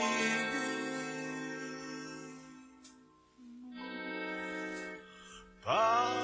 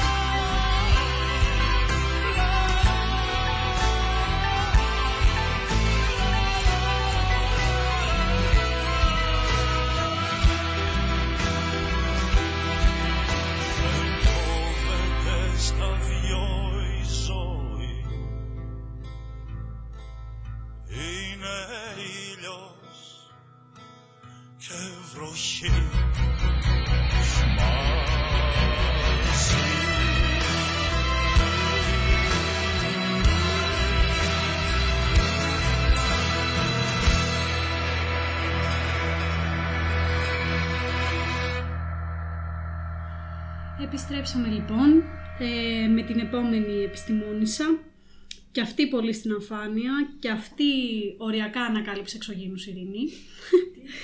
ναι, ναι, ναι, όπως το άκουσες. Μιλάω για την ε, Susan Jocelyn Bell Bernal, ε, μια Βορειοϊρλανδία αστροφυσικό, ε, η οποία λέγεται ότι πραγματοποίησε τη σημαντικότερη ανακάλυψη ε, για την αστροφυσική του 20ου αιώνα ε, και μάλιστα το έκανε πολύ νωρίς, το έκανε ως ε, μεταπτυχιακή φοιτήτρια. Λοιπόν, ε, αυτή λοιπόν ε, είχε επιβλέπων ε, τον ε, αστροφυσικό, ας πούμε, Άντωνι Χιούις, ε, και η οποία δούλευε σε αστεροσκοπείο. Δηλαδή παρατηρούσε ε, μέσω του τηλεσκοπίου τα, μία περιοχή του ουρανού και σημείωνε αν έβλεπε κάτι ασυνήθιστο, ε, μελετούσε κάποια αστέρια, τη φωτεινότητά τους, τη λαμπρότητά τους, χαρτογραφούσε τον ουρανό και αυτή ήταν η δουλειά της. Μια βαρετή δουλειά ρουτίνας που λέμε. Ε, παίρνεις τα δεδομένα από το τηλεσκόπιο και τα ελέγχεις. Είναι σχετικά βαρετή δουλειά. Μέχρι που ανακάλυψε κάτι που δεν είχαμε ξαναδεί ε, ή δεν είχαν ξαναδεί οι φυσικοί μέχρι τότε. Ανακάλυψε ένα αστέρι το οποίο με τρομακτικά ακριβή συχνότητα, δηλαδή δεν έχανε καθόλου, έκανε, ε, άναβε σαν, σαν φάρος στο διάστημα, έκανε του, του, του, πολύ γρήγορα όμως, δηλαδή μπορεί να ήταν και 10 φορές το δευτερόλεπτο αυτό το του, του, του, δηλαδή έβλεπε να αυξάνεται η φωτεινότητά του και να μειώνεται με τέτοια συχνότητα, πολύ ακριβή όμως. Ε, λοιπόν, ε, στην αρχή ε, του δώσανε το κωδικό όνομα ε, μικρά πράσινα ανθρωπάκια. Ε, γιατί μέσα σε αστείο και σοβαρό νόμιζαν ότι ήταν κάποιο σήμα. στ- Ε, να πω ότι δεν έβλεπα ακριβώς τη φωτεινότητά του, το έβλεπες στα ραδιοκύματα, δηλαδή όχι στο ορατό φως, αλλά ο ανιχνευτής της ε, έπιανε ένα τέτοιο σήμα. Του, του, του, ε, απλά δεν το έβλεπες, γιατί δεν ήταν, ξαναλέω, στο φάσμα του ορατού. Ε, λοιπόν, μικρά πράσινα ανθρωπάκια, LGM, Little Green ε, Man, ε, ή men, ε, ένα. Το πρώτο δηλαδή ε, μικρό πράσινο ανθρωπάκι που βρήκανε. Ε, μ, λοιπόν, ε, τι ήταν αυτό όμως, Ειρήνη; Μπορείς να φανταστείς τι μπορεί να ήταν αυτό; Όχι. Για να μην γίνει. Οκ. Ήτανε... Ε, μ, θα σου πω... Δεν θα- έχω και ιδέα από αστροφυσική. Πώς ήταν όντως εξωγήινη. Όχι, ήταν ένα αστρικό πτώμα, όπως λέμε. Εγώ το πω αυτό για να σου κεντρήσω το ενδιαφέρον. Ε, αν, δεν, αν δεν σου κεντρίστηκε με τα μικρά πράσινα ανθρωπάκια ακόμα, που ήταν το legit όνομα που, τους δω- που του δώσανε. Ε, μ, λοιπόν, τι ήταν, ένα, ένα αστρικό πτώμα. Τι εννοώ αστρικό πτώμα. Ε, τα αστέρια έχουν μία... Ε, έχουν διάφορες φάσεις στη ζωή τους που περνάνε. Γεννιούνται ως μικρό αστεράκι, μεγαλώνουν και σε κάποια φάση πρέπει να καταλήξουν. Όλα τα πράγματα πεθαίνουν. Μέχρι και τα αστέρια. Ε, μ, ε, η κατάληξη όμως αυτού του αστεριού ήταν ε, μ, να γίνει ένας λεγόμενος αστέρας νετρονίων.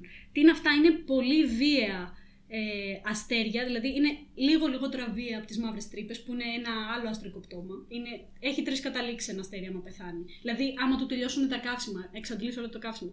Λευκός νάνος, αστέρας νετρονίων όπως ήταν και το μικρό πράσινο ανθρωπάκι μας και μαύρη τρύπα.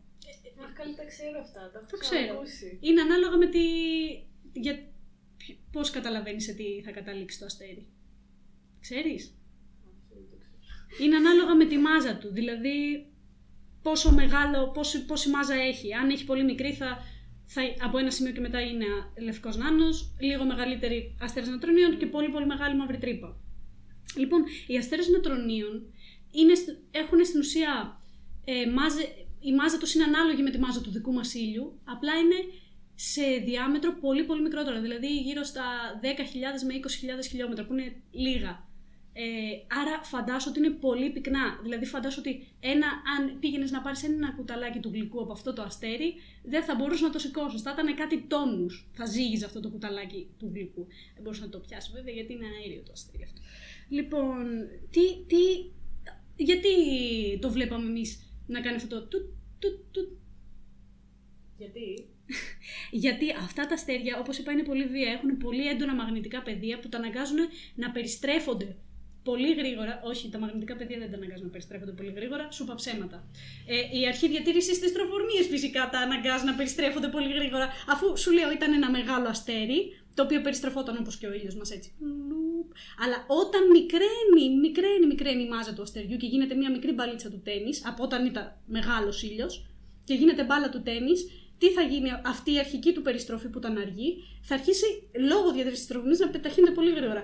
Πώς το βλέπουμε αυτό, διατήρηση της τροφορμή σε ίδιο φαινόμενο είναι και οι μπαλαρίνες του καλλιτεχνικού πατινάζ, οι οποίες έχουν ανοιχτά τα χέρια τους και όταν θέλουν να αρχίσουν να κάνουν την πυροέτα τους πιο γρήγορα, μαζεύονται και τυλίγονται μέσα τους. Τις έχεις δει, βλέπεις τους σημερινούς Ολυμπιακούς; Δεν ξέρω καν το καλλιτεχνικό πατινάζ. Α, χειμερινού Ολυμπιακούς, ε. ε... Βλέπεις πατινάζ κούκλα μου; Όχι, αλήθεια είναι δεν έχω ακολουθήσει την επικαιρότητα, αλλά το κατάλαβα. Εν πάση περιπτώσει και μία, μία κοπέλα που χορεύει στριπτίζ και είναι στο στήλο και απλώνεται απ' έξω, με κόβουνε.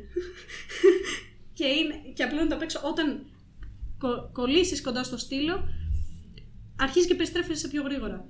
Όσο μειώνεις την απόστασή σου από, το, από, το- από τον άξονα περιφοράς, τόσο πιο γρήγορα περιστρέφεσαι. Οπότε Οκ. αυτή η βίαιη περιστροφή είναι θέμα διατήρησης στροφορμής. Τι κάνει το μαγνητικό πεδίο το έντονο; Ε, δεν είμαστε και σίγουροι. Αλλά πάντως κάνει δύο πίδακες ε, στο βόρειο και στο νότιο πόλο του αστεριού, τους μαγνητικούς πόλους, ε, και το κάνει στην ουσία σαν μια μπαλίτσα που έχει περασμένο ένα πίδακα ακτινοβολίας στο βόρειο και στο νότιο πόλο. Καθώς λοιπόν περιστρέφεται, αν αυτό τύχει να δείχνει ο πόλος προς τη γη, καθώς περιστρέφεται βλέπεις σήμα, γυρίζει, γυρίζει, γυρίζει, 180 μοίρες πάλι σήμα, γυρίζει, γυρίζει, 180 σήμα, σήμα. Όπο- Οπότε, όποτε δεν βρίσκονται αυτοί οι άξονες να κοιτάνε τη γη, δεν το βλέπεις και όποτε κοιτάνε το βλέπεις. Επειδή περιστρέφεται πολύ γρήγορα, αυτή είναι ε, μ, πολύ μεγάλη συχνότητα βλέπεις ε, αυτό το σήμα.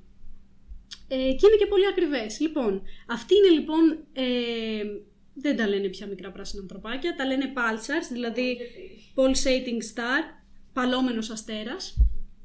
Ε, και είναι αυτό ακριβώς που περιέγραψα τώρα. Λοιπόν, ε, το πρώτο λοιπόν, και επιστρέφω στο θέμα μου, παλόμενο αστέρα, Πάρσα, Pulsar, ε, τον ανακάλυψε η Susan Jocelyn Bell Burnell κατά τη διάρκεια του διδακτορικού της, του μεταπτυχιακού της, ε, και καθώς το ανακάλυψε, ε, το δείχνει στον επιβλέποντά της, ε, τον Άντονι Χιούις, ο οποίος ε, παίρνει την ιδέα για δικιά του, ε, δηλαδή το παρουσιάζει ως δικό του στη, σε- στη, στην εργασία της, ε, γράφεται πρώτα το δικό του όνομα και το 1974 ε, παίρνει, μοιράζεται το Νόμπελ ε, Φυσικής μαζί με τον Μάρτιν ε, Ραίλ, νομίζω, Ράιλ, ε, για αυτή ακριβώς την ανακάλυψη.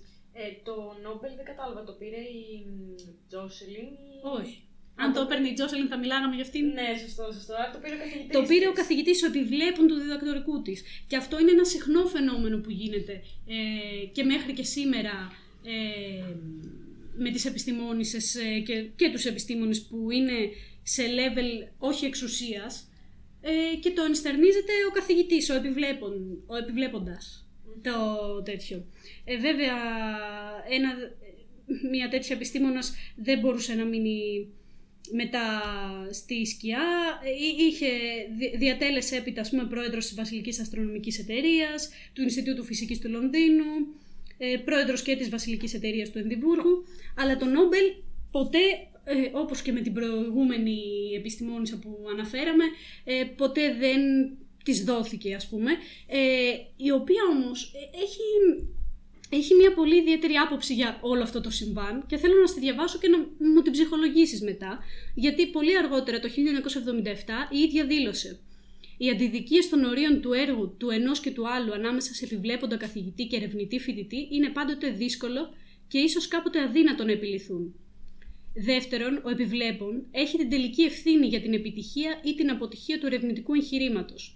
Μαθαίνουμε για περιπτώσεις που ένας επιβλέπων κατηγορεί το φοιτητή του για μία αποτυχία, αλλά γνωρίζουμε ότι φταίει κυρίως ο επιβλέπων. Μου φαίνεται δίκαιο ότι ο επιβλέπων θα έπρεπε να ωφελείται και από τις επιτυχίες. Τρίτον, πιστεύω ότι θα υποβάθμιζε τα βραβεία Νόμπελ η βράβευση με αυτά ερευνητών φοιτητών, εκτός από πολύ εξαιρετικές περιπτώσεις. Και δεν πιστεύω ότι αυτή είναι μία από εκείνες, δηλαδή η δική της περίπτωση. Και τέλος λέει και το πιο στενάχωρο απ' όλα, τέλος δεν είναι κάτι που με αναστατώνει την ίδια, στο κάτω-κάτω έχω εξαίσιους ε, ομοιοπαθείς, έτσι δεν είναι; Έχω, θα το ξαναπώ, στο τέλος δεν είναι κάτι που με αναστατώνει, στο κάτω-κάτω έχω εξαίσιους ομοιοπαθείς. Ότι δηλαδή υπάρχουν ε, και άλλες τέτοιες περιπτώσεις. Μμ. Κοίτα, τώρα εγώ να στην ψυχολογήσω, δεν είμαι και ψυχολόγος, ε, νομική σπουδάζω, αλλά αυτό ας πούμε που μου βγαίνει στο μυαλό είναι ότι κοίτα να δεις ρε παιδί με ένας άνθρωπος που αδικήθηκε. Δεν θέλει να βγει μπροστά να μιλήσει ότι αυτό είναι αδικία, δηλαδή κάπως το δέχεται ας πούμε. Εμ, που ας, π- μας προβληματίζει αρκετά για το τι πρέπει να δεχτεί μια γυναίκα άμα θέλει να πάει μπροστά. Δηλαδή, εν τέλει αυτή η γυναίκα όντως πήγε μπροστά, δεν έμεινε ας πούμε υποσκιασμένη. Αλλά σίγουρα δεν αντέδρασε κιόλας αυτό Μμμ. που. Δηλαδή, δεν ξέρουμε ποια θα ήταν η εξέλιξή της άμα αντιδρούσε πιο έντονα και διεκδικούσε τέλος πάντων το να πάρει. Όπως άξιζε και τα εύσημα, ας πούμε, για την εφεύρεση, ανακάλυψη, συγγνώμη, για την ανακάλυψή της. Ε, που είναι έτσι πολύ και, και στενάχωρα, αλλά μας προβληματίζει και όλες υπό την έννοια ότι εν τέλει ακόμα και αν μια γυναίκα καταφέρει να πάει μπροστά, το κάνει σίγουρα με υποχωρήσεις. Δεν το κάνει επίσης όρις με έναν άνδρα που ενδεχομένως ε, μπορεί ρε παιδί μου ακόμα και έναν εκρηκτικό χαρακτήρα να έχει, να μην αφήνει τίποτα να πέσει κάτω, να μην κάνει υποχωρήσεις και πάλι αυτό μπορεί να γίνει να εκλειφθεί ως ε, γενναιότητα ας πούμε τα- της άποψης. Ενώ σε μια γυναίκα το να κάνει πίσω και να το δέχεται και μέχρι και ας πούμε στο τέλος να λέει ότι ε, έτσι είναι, έχω και, α- υπάρχουν και άλλες περιπτώσεις που δεν, έτσι είναι τα πράγματα, πώς να το πω, αυτή η παθητικότητα είναι κάτι που ενδεχομένως μόνο έτσι μπορείς να πας και μπροστά δυστυχώς ε, υπό αυτές τις συνθήκες που έχουμε τώρα. Για να βάλουμε ένα τραγούδι πριν πάμε στην τελευταία. Να ελαφρύνει λίγο το κλίμα. Για να ελαφρύνει το κλίμα.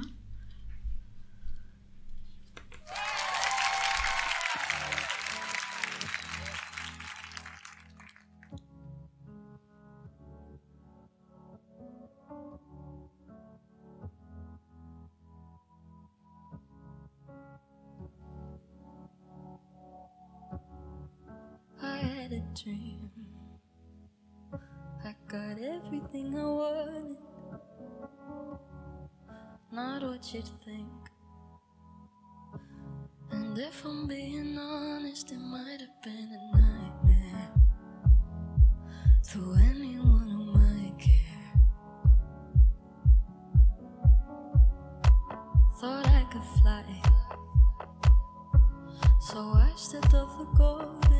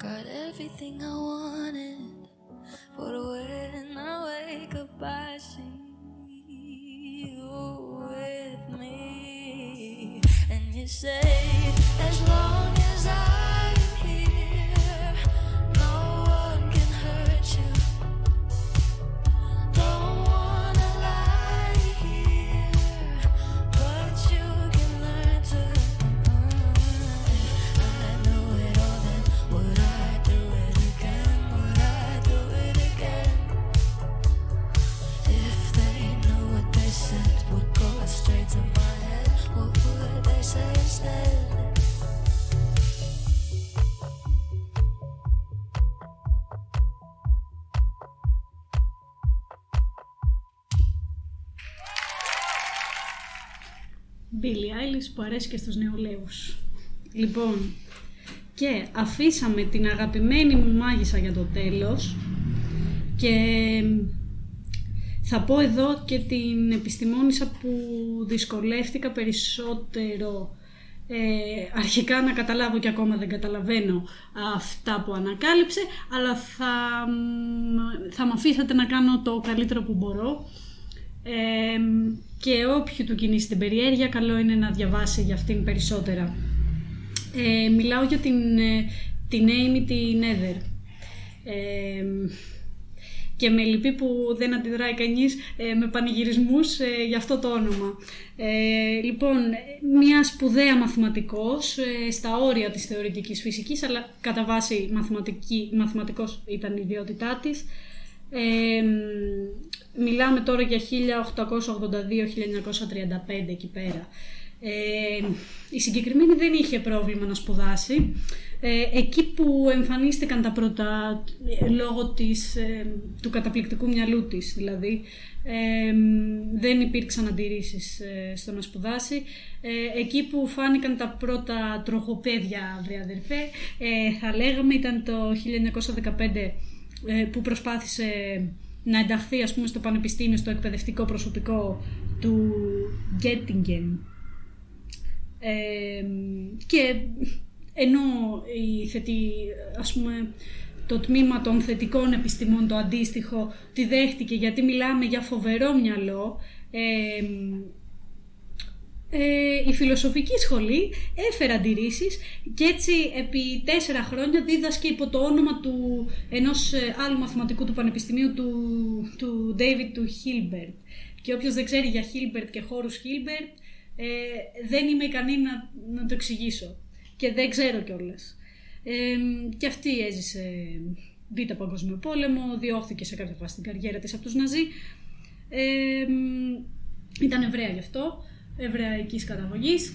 Ε, ε, θέλω να πω λίγο για αυτό το μεγάλο θεώρημα της φυσικής ε, δεν ξε- και, και των μαθηματικών δηλαδή, ε, που είναι ένα από τα θεωρήματά της και το μόνο που έχουμε διδαχτεί και έχουμε προσπαθήσει να καταλάβουμε εμείς στο τμήμα φυσικής, ε, που είναι το θεώρημά της που συνδέει τις συμμετρίες με τις αρχές διατήρησης, τους νόμους διατήρησης της φυσικής. Ε, έχετε ακούσει μας τους φυσικούς που αναζητούμε συμμετρίες ή αναζητούμε ασυμμετρίες; Εκεί, εκεί πέρα υπάρχουν ε, προβληματικές περιοχές, τις περιοχές ασυμμετρίας. Και τι εννοώ συμμετρία; Δεν είναι η συμμετρία του απλού καθημερινού κόσμου, η, κα- η καθρεπτική συμμετρία που λέμε, που αν κόψεις ας πούμε, ένα αντικείμενο στη μέση και το δεις από εδώ και από εδώ είναι ίδιο. Μιλάμε για συνεχείς συμμετρίες, συμμετρίες δηλαδή των μαθηματικών και της φυσικής. Εμ, και θέλω να δώσω ένα παράδειγμα για να δούμε αν, μπο- αν μπορέσω να σου το εξηγήσω και πιστεύω αν το καταλάβεις θα το καταλάβει και ο κόσμος, ε, ο, ακρο, ο ακροατής. Λοιπόν, πες ότι έχουμε ένα δρόμο, έναν ευθύ δρόμο άπειρο. Λοιπόν, και βάζω εγώ ένα, μία μπάλα εδώ πέρα. Έχει σημασία αν τη βάλω εδώ ή 10 μέτρα πιο δεξιά ή 10 μέτρα πιο αριστερά θα αλλάξει η ενέργειά της αυτή που έχει; Όχι. Σωστός. Αυτή λοιπόν την ονομάζουμε συμμετρία στο χώρο. Συγκεκριμένα εδώ πέρα σε έναν άξονα χ, ας πούμε, ένα μονοδιάστατο χώρο, αυτή τη γραμμή του δρόμου. Αυτή η συμμετρία λοιπόν, η Νέδερ αποδεικνύει ότι η συμμετρία αυτή στο χώρο συνεπάγεται την λεγόμενη αρχή διατήρησης της ορμής. Της ορμής της μπάλας σε αυτό τον άξονα, στον άξονα χ του δρόμου. Δηλαδή, η ορμή της μπάλας διατηρείται. Αν είχε ταχύτητα 0, δηλαδή ήταν ακίνητη, θα έμενε ακίνητη, θα διατηρούταν η ορμή της. Αν είχε ταχύτητα 5 μέτρα το δευτερόλεπτο, πάλι αν την τοποθετούσες 5 μέτρα δεξιά, πάλι το ίδιο, την ίδια ταχύτητα θα είχε. Αρχή διατήρησης της ορμής. Δεν είναι βέβαια μόνο η ταχύτητα, είναι μάζα επί ταχύτητα, αλλά όταν μιλάμε για το ίδιο αντικείμενο με την ίδια μάζα, συνεπάγεται ταχύτητα. Λοιπόν, αν τώρα ο δρόμος αυτός ήταν ένας δρόμος με bumps, με λακκουβίτσες, με ανεβοκατεβάσματα και τέτοια. Αν έπαιρνα εγώ την μπάλα που αρχικά είχε μία ταχύτητα 10 μέτρα ένα σεκόντ και την έβαζα πιο πέρα, που μπορεί να ήταν ένας λόφος, θα είχε την ίδια ενέργεια; Ή τι πιστεύεις ότι θα έκανε η μπάλα; Μισό. Την έβαζε πάνω σε ένα λόφο. αν ο ίδιος δρόμος δεν ήταν ευθύς και ήταν δια... ανεβοκατεβάσματα, λακκούβες, Ε, εντάξει, υποθέτω δεν θα έχει αυξομοιώσεις. Σωστά. Εδώ έρεται λοιπόν η συμμετρία στο άξονα των χ, γιατί δεν είναι ο δρόμος ίδιος και συνεχής και αλλάζει και, εν- και η ενέργεια ε, λάθος, δεν αλλάζει ενέργεια, αλλάζει η ενέργεια, αλλάζει η ενέργεια της μπάλας, άρα δεν διατηρείται και η ορμή της. Τώρα, ούτε η διατήρηση της ενέργειας είναι κάτι σταθερό. Η διατήρηση της ενέργειας είναι κάτι σταθερό μόνο στην ευτόνια μηχανική. Και από εκεί είναι που εμπνεύστηκε και το θεώρημα της Νέδερ. Δηλαδή, το θεώρημα της Νέδερ ξεκίνησε με, με το γεγονός ότι με τη γενική θεωρία της σχετικότητας του Einstein έρεται η διατήρηση της ενέργειας. Και μην αγχώνεστε τώρα, είναι ένα φαινόμενο στο σύμπαν η ενέργεια που δεν ε, αλλοιώνεται, αλλά τοπικά σε σημεία μπορεί να αρθεί. Κάτι που η νευτόνια μηχανική δεν δέχεται. Ε, από το red shift το λεγόμενο φαινόμενο, δεν ξέρω αν θέλω να το αναλύσω. Ε, μ, στην ουσία η διατήρηση της ενέργειας, η συμμετρία που αντιπροσωπεύει είναι η συμμετρία στο χρόνο. Και η, και η διατήρη, και η, ο χρόνος για τη σχετικότητα δεν είναι ένα απόλυτο μέγεθος, όπως και ο χώρος. Και μπορούν να στρετσάρονται και να μεταβάλλονται. Και αυτό είναι κάτι που έρει τη διατήρηση της ενέργειας. Ας πούμε ένα φως που ταξιδεύει στο, στο σύμπαν, ξέρουμε ότι το σύμπαν διαστέλλεται. Οπότε το κύμα του φωτός, που κάνει έτσι, φανταστείτε ένα κυματάκι, στρετσάρεται. Όταν στρετσάρω το, το μήκος κύματος του φωτός και από ένα κυματάκι γίνεται ένα πιο ανοιχτό κυματάκι, φανταστείτε ένα ελαττήριο που το στρετσάρω και ανοίγει το μήκος κύματός του, τότε χάνει ενέργεια. Όσο μεγαλώνει το μήκος κύματος, το redshift που λέμε, δηλαδή μετατοπίζεται το χρώμα του προς το ερυθρό, χάνει ενέργεια. Πού πήγε αυτή η ενέργεια, Μα η ενέργεια δεν είναι ένα απόλυτο μέγεθος πια για την Έδερ, ούτε για τον Einstein. Απλά ο Einstein είπε: Όπα, τι γίνεται εδώ πέρα; Ε, οπότε, τοπικά στο σύμπαν με βάση τη θεωρία της σχετικότητας και το θεώρημα της Νέδερ, οπότε δεν υπάρχει συμμετρία στο χρόνο και το χώρο, γιατί είναι ενιαίο σε εντόνιο χωροχρόνος, ε, μπορεί από το ξαφνικά να δημιουργηθεί ενέργεια από το τίποτα, αυτό που ονομάζουμε σκοτεινή ενέργεια και σκοτεινή ύλη, και μπορεί επίσης να χαθεί ενέργεια από το τίποτα, αυτό που ονομάζουμε redshift, μετατόπιση προς το ερυθρό του φωτός. Μην αγχώνεστε, ξαναλέω, η ενέργεια διατηρείται συνολικά στο σύμπαν, τοπικά. Δεν είναι κάτι το απόλυτο η διατήρηση της ενέργειας. Ε, λοιπόν, αυτό, η συμμετρία, η μαθηματική συμμετρία με τους κανόνες διατήρησης της φυσικής, πρώτον είναι, σας φαίνεται, πρέπει να είστε τρομερά έξυπνος για να σκεφτείς κάτι τέτοιο και να, εφάνταστος, αλλά δεν είναι τόσο δύσκολο ε, και σχετικά εύκολα ε, μ- η εξίσωση αυτή της Nether που συνδέει τις συμμετρίες με τις διατηρήσεις της ενέργειας εμφανίζεται ε, μ, στο λαγκρατζιανό φορμαλισμό ας πούμε που δεν χρειάζεται να, ε, να μπω σε τέτοια λιμέρια είναι το μάθημα στο φυσικό της μηχανικής 2 ε, και είναι για μένα η έξυπνη μηχανική όπως λέω συνέχεια αυτό που η Nether έκανε δεν είναι να βγάλει αυτή την εξίσωση, γιατί βγαίνει σχετικά εύκολα. Δηλαδή, εξηγείται σε άτομα προπτυχιακού επίπεδου. Αυτό που η Nether έκανε ήταν να πάρει την εξίσωση και να τη μεταφράσει στο, στον κόσμο, στον φυσικό κόσμο. Να πει τι σημαίνουν αυτά, αυτά που έβγαλα τώρα εδώ. Και αυτό είναι κάτι δύσκολο να το κάνεις.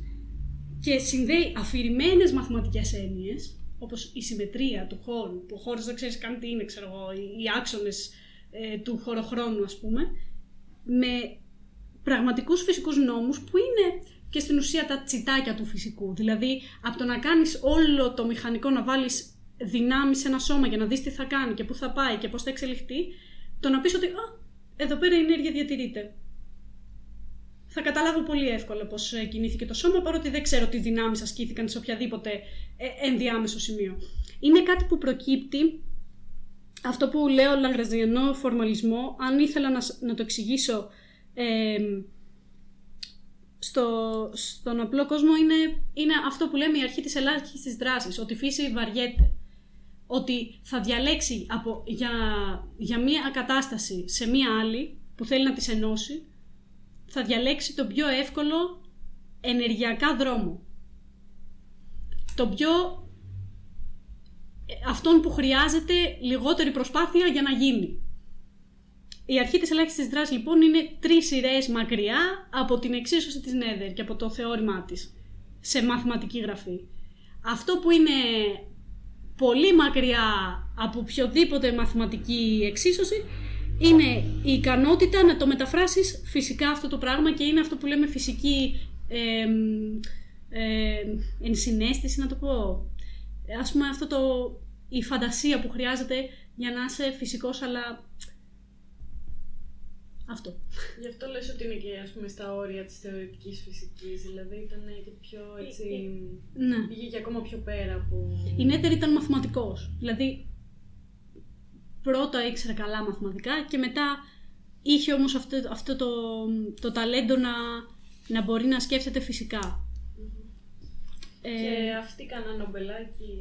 αυτή κανένα νομπελάκι. Ε, η, ο Άινστάιν την είχε χαρακτηρίσει και δεν το βλέπω εδώ πέρα στις σημειώσεις μου ενώ το είχα βρει ρε φίλε. Ε, μ, την είχε χαρακτηρίσει, θα το πω μόνη μου, κάτι την είχε χαρακτηρίσει ο Άινστάιν, αλλά από τις πιο σημαντικές επιστημόνισσες ε, ε, όλ- ό- όλου του χρόνου, ρε παιδί μου, όχι μόνο της εποχής της, Της ιστορίας όλων των επιστήμης. εποχών. Ε, δηλαδή, Έμιλι Νέδερ πρέπει να υπάρχει αφίσα ε, δίπλα από τον Άγιο στην τάξη που βάζουν το Χριστό, ε, κατάλαβες, δίπλα Έμιλι Νέδερ. Δίπλα από, την, ε, από τον γράφτη του Πλάνκ στο Δη- φυσικό. ναι, δηλαδή σε εξυπνάδα πιστεύω πολύ παραπάνω από τον Einstein, γιατί ο Einstein, να το πω και αυτό με μια παρένθεση, είχε τη γυναίκα του που τον βοηθούσε με τους μαθηματικούς υπολογισμούς. Η, η Νέδερ συνδύαζε το μαθηματικό, τη, τη μαθηματική ακρίβεια και ήξερε καλά μαθηματικά με τη φυσική συνέστηση ας πούμε και σκ- τρόπο σκέψης που είχε ο Einstein. Δηλαδή ήταν το ζευγάρι Einstein σε ένα. Emily Nether. Έμινε, Έμι Nether, όχι Emily. Ε, Αυτή νομίζω και εμένα ήταν η αγαπημένη αγαπημένη μου σου. από τις τρεις που είπες. Ακόμα και από αυτή που ανακάλυψε το αστρικό πτώμα. Ε, ναι, γιατί δεν ήταν εξωγήινη. Αυτό είχε ξεκινήσει με clickbait. Αν ήταν οπότε- εξωγήινη. Α, το ξεκίνησα με clickbait. OK. Ε, να βάλουμε ένα τραγούδι και να κάνουμε έναν επίλογο μετά. Μμμ. Τέλεια.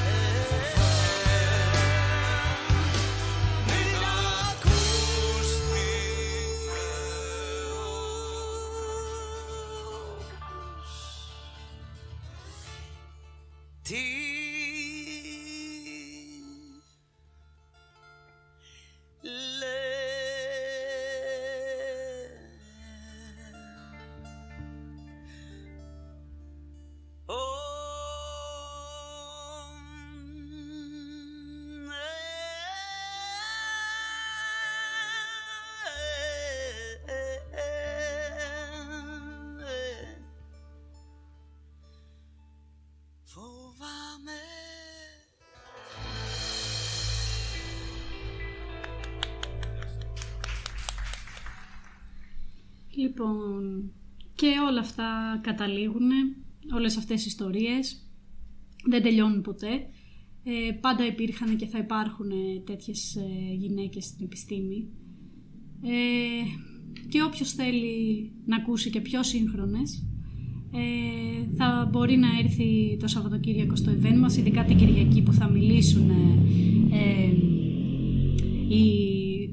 καθηγήτριες του τμήματος αλλά και άλλων τμήματων, ε, να κάνει τις απορίες του, να ταυτιστεί, να μιλήσει με αυτές ε, και γιατί όχι να μοιραστεί και δικές του εμπειρίες.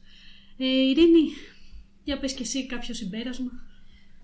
Ωραία, λοιπόν, εγώ έτσι ας πούμε από μένα κάποια συμπεράσματα είναι ότι ας πούμε σήμερα συζητήσαμε, κάναμε μια πολύ ωραία συζήτηση έτσι θεωρητική. Δείξαμε νομίζω έτσι κάποιες βασικές έννοιες ε, του κινήματος που ονομάζουμε φεμινισμό, οι οποίες κάθε μία ας πούμε από μόνη της μπορεί να έχει ολόκληρη ανάλυση περαιτέρω από πίσω. Ωστόσο, θα ήθελα να τονίσω ότι όλο αυτό δεν είναι έτσι απλά μια θεωρητική συζήτηση και ο φεμινισμός δεν είναι απλά άλλη μια άποψη, όπως γίνεται αντιληπτό. Δηλαδή, δεν είναι, δεν είναι κάτι το οποίο έτσι έχει την άποψή σου, έχω την άποψή μου. Είναι κάτι το οποίο είναι μια καταπίεση. Ε, και μάλιστα πολύ μορφές καταπιέσεις. Τις στήξαμε τις διάφορες ας πούμε καταπιέσεις και σήμερα. Είναι και ε, το σύστημα της πατριαρχίας, είναι και το οικονομικό σύστημα του καπιταλισμού που γεννά καταπιέσεις. Και γιατί το λέω αυτό, γιατί το θέμα είναι όχι μόνο να το συζητάμε θεωρητικά, αλλά και αν συμφωνούμε τέλος πάντων με όλη αυτή την ανάλυση, να το υποστηρίζουμε και με τον τρόπο που οργανωνόμαστε, διεκδικούμε πράγματα για εμάς ε, και για τις άλλες ομάδες καταπιεζόμενες ε, και πώς ερχόμαστε σε ρήξη με αυτό το σύστημα και το πατριαρχικό και το καπιταλιστικό και τέλος πάντων με οποιαδήποτε άλλη καταπίεση. Πώς πρέπει να μάθουμε να μην δεχόμαστε παθητικά αυτές τις καταπιέσεις όπως ας πούμε μας επιτάσσει αυτό το σύστημα για να πάμε μπροστά αλλά ότι μόνο να έρθουμε σε ρήξη με αυτές μπορούμε να είμαστε πραγματικά ελεύθερες και ελεύθεροι Ε, και μου φαίνεται ωραία πρωτοβουλία η εκδήλωση αυτή υπό την έννοια ότι είναι πάρα πολύ ωραίο να δημιουργούνται κοινότητες και safe spaces όπως λέμε για να εκφράζει ο καθένας το βίωμά του γιατί όπως είπαμε και στην αρχή του podcast, το βίωμα είναι η αρχή για το φεμινισμό. Είναι η αρχή του να γίνει το προσωπικό πολιτικό και έτοιμα για διεκδίκηση. Καλά τα είπες. Να το κλείσουμε λοιπόν. Λοιπόν, ναι, μέχρι την επόμενη Κυριακή που έχουμε πολύ special guest. Ε, Ποιος θα είναι; ο καθηγητής του κύριος ε, Ευστάθιος Τηλιάρης. Ε, μέχρι την επόμενη Κυριακή λοιπόν ε, σας αφήνουμε. Καλό βράδυ και καλή συνέχεια. Καληνύχτα.